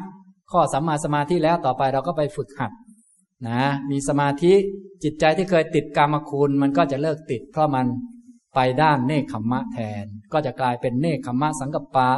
แต่เดิมที่มันติดข้องเรื่องขัดเคืองคนนั้นคนนี้ เมื่อมีสมาธิมันจะคิดติดข้องขัดเคืองกับใครไหมไม่มีแต่เมตตาเห็นอกเห็นใจก็จะเป็นสัมมาสังกัปปะต่อไป วาจาต่างๆ แล้วก็ฝึกไปเนี่ยมันก็องค์มรรคแปดมันอยู่ในนี้แหละ เพียงแต่ว่าสติปัฏฐานนี้เป็นจุดเริ่มต้นอ่า ท้ายที่สุดเราก็ต้องปฏิบัติให้ครบมรรคแปดเพราะเป็นปฏิปทาทำให้สติปัฏฐานมันเต็มบริบูรณ์ต่อไป อย่างนี้นะครับ นะ องค์มรรคที่ต้องใช้ประจำเลยมีสามอาตาปี สัมปชาโนสติมา เป็นตัวตั้งทำให้เกิด สติปัฏฐานขึ้นนะเมื่อมีสติปัฏฐานโดยถูกต้องก็จะช่วยให้ละอภิชาคือความเพ่งเล็งจ้องจะเอาอย่างใดอย่างหนึ่ง ความติดข้องต้องการ แง่ใดแง่หนึ่ง ผลเฉพาะเจาะจงที่พวกเราต้องการ นั้นเป็นที่มาของความทุกข์จึงต้องแก้ไขด้วยความรู้ว่ามันไม่แน่นอน ว่ามันไม่เป็นไปในอำนาจ ว่าได้มาแล้วมันก็ทุกข์เหมือนเดิมแหละ ก็เอาอภิชาออกไป พอไม่มีอภิชาโทมนัสก็ไม่มีละอภิชา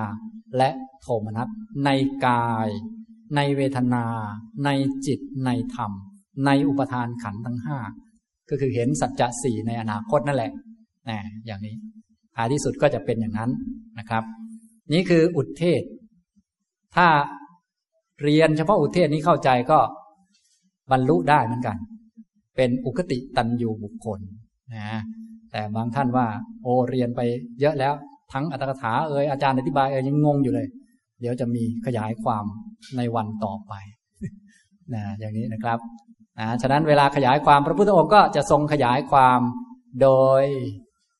หลักสติปัฏฐานสี่นั่นเองนะครับ แยกแยะเป็นยี่สิบเอ็ดหมวดยี่สิบเอ็ดปัปพะด้วยกันนะก็มีหมวดกายเนี่ยมีสิบสี่ปัปพะสิบสี่หมวด เริ่มต้นตั้งแต่อาณาปานปัปพะหมวดที่หนึ่งเป็นต้นไป เวทนานุปัสสนาก็มีหนึ่งปัปพะหนึ่งหมวด แล้วในหนึ่งหมวดนั้นก็กระจายวิธีการปฏิบัติอีก ในจิตตานุปัสสนาหมวดจิต หมวดดูจิตก็จะมีหนึ่งหมวด ธรรมานุปัสสนาก็มีอีกห้าหมวดนะกระจายออกมามีรายละเอียด รวมๆแล้วก็เป็นวิธีการปฏิบัติเพื่อจะให้ถึงความเป็นพระอรหันต์ยี่สิบเอ็ดแบบยี่สิบเอ็ดวิธี แต่ในแต่ละวิธีนั้นยังมีข้อปลีกย่อยอีกเยอะแยะมากมาย ฉะนั้นถ้าว่าโดยวิธีที่รวมเทคนิคต่างๆ แล้วจึงไม่จำกัดมีจำนวนมาก แต่วัตถุประสงค์ ก็เรื่องเดียวกัน คือเพื่อความบริสุทธิ์ของเหล่าสัตว์เป็นต้น จนถึงจุดสุดท้ายก็จุดเดียวกัน คือถึงนิพพานได้เหมือนกันนะมี 21 หมวด 21ปัปพะนะครับ ก็กายานุปัสสนานี้มี 14ปัปพะ เวทนานุปัสสนาหนึ่งปัปพะ จิตตานุปัสสนาหนึ่งปัปพะ และธรรมานุปัสสนาห้าปัปพะ รวมแล้วยี่สิบเอ็ดปัปพะนะครับ นะฉะนั้นคราวต่อไปก็จะมาเรียนนิเทศขยายความนะท่านสามารถไปเปิดอ่านก่อนได้นะครับ หนังสือที่ผมแจกไปก็จะมีเรื่องสติปัฏฐานอยู่หลายเล่มทีเดียวนะครับนะจะมีที่ผมบรรยายไว้ในที่อื่นๆมีหลายแบบบรรยายจากบาลีก็มีบรรยายจากไทยก็มีไทยที่ผมแปลเองก็มีไทยที่ครูบาอาจารย์ท่านแปลไว้ในพระไตรปิฎกภาษาไทย เช่น ฉบับมจรเอามาอ่าน อธิบายก็มี ผมแปลเองก็มี หรืออธิบายจากบาลีอะไรก็มี ก็ไป ดูเพิ่มเติมในเว็บไซต์นะในเว็บไซต์อาจารย์สุพี .com ท้ายหนังสือทุกเล่มจะมีชื่อเว็บไซต์อยู่นะครับสำหรับคำอธิบายแล้วก็เอกสารนะเดี๋ยวเย็นนี้ผมก็จะเอาไปขึ้นไว้แอบแปะไว้ในในเว็บไซต์ ทุกท่านสามารถที่จะไปโหลดมาดูได้ หรือมีคนหนึ่งที่เป็นตัวแทนก็ใช้งานคนนั้นซะให้เขาไปไปโหลดมานะก็จะมี ทั้งไฟล์ไฟล์เอกสารที่ฉายให้ดูนี่แหละทั้งหมดเลยนะมีทั้งเสียงที่ผมอัดไว้เนี่ยนะแล้วสักหน่อยจะมีรูปโผล่มาด้วย แต่จริง ๆ รูปไม่ต้องดูก็ได้ เพราะว่าก็เห็นกันอยู่แล้วเนี่ยพวกเรามาเรียนอยู่แล้วนะก็ฟังเสียงแล้วก็ดูเอา ฉะนั้นที่สำคัญวันนี้ก็คือต้องท่องอะไรครับ ท่องอุทเทศให้ได้ เพราะคราวต่อไปจะเรียนนิเทศแล้ว ถ้าอุทเทศไม่แม่นเดี๋ยวเอ๊ะคำไหนขยายคำไหนนี่งงหนักนั่นทีนี้ นะต้องจำมันแม่นสรุปแล้วเราเรียนมหาสติปัฏฐานสูตรก็ท่องจำอุทเทศได้ก็ถือว่าจบคอร์สได้นะจบคอร์สทีนี้ท่องจำได้แล้วต้องรู้ความหมายด้วยนะ ไม่ใช่ต้องจำได้แล้ว ไม่รู้ความหมายนะต้องอย่าลืมไปท่องบ่อยๆต้องเป็นคาถากันผีกันอะไรก็ได้นะอย่างนี้นะครับนะผีคือกิเลสนะ อันนี้มันกันผีได้นะครับ เอาละผมบรรยายในวันนี้ก็พอสมควรแก่เวลาเท่านี้นะครับ กราบนมัสการท่านพระนิสิตทุกๆรูปเลยนะครับ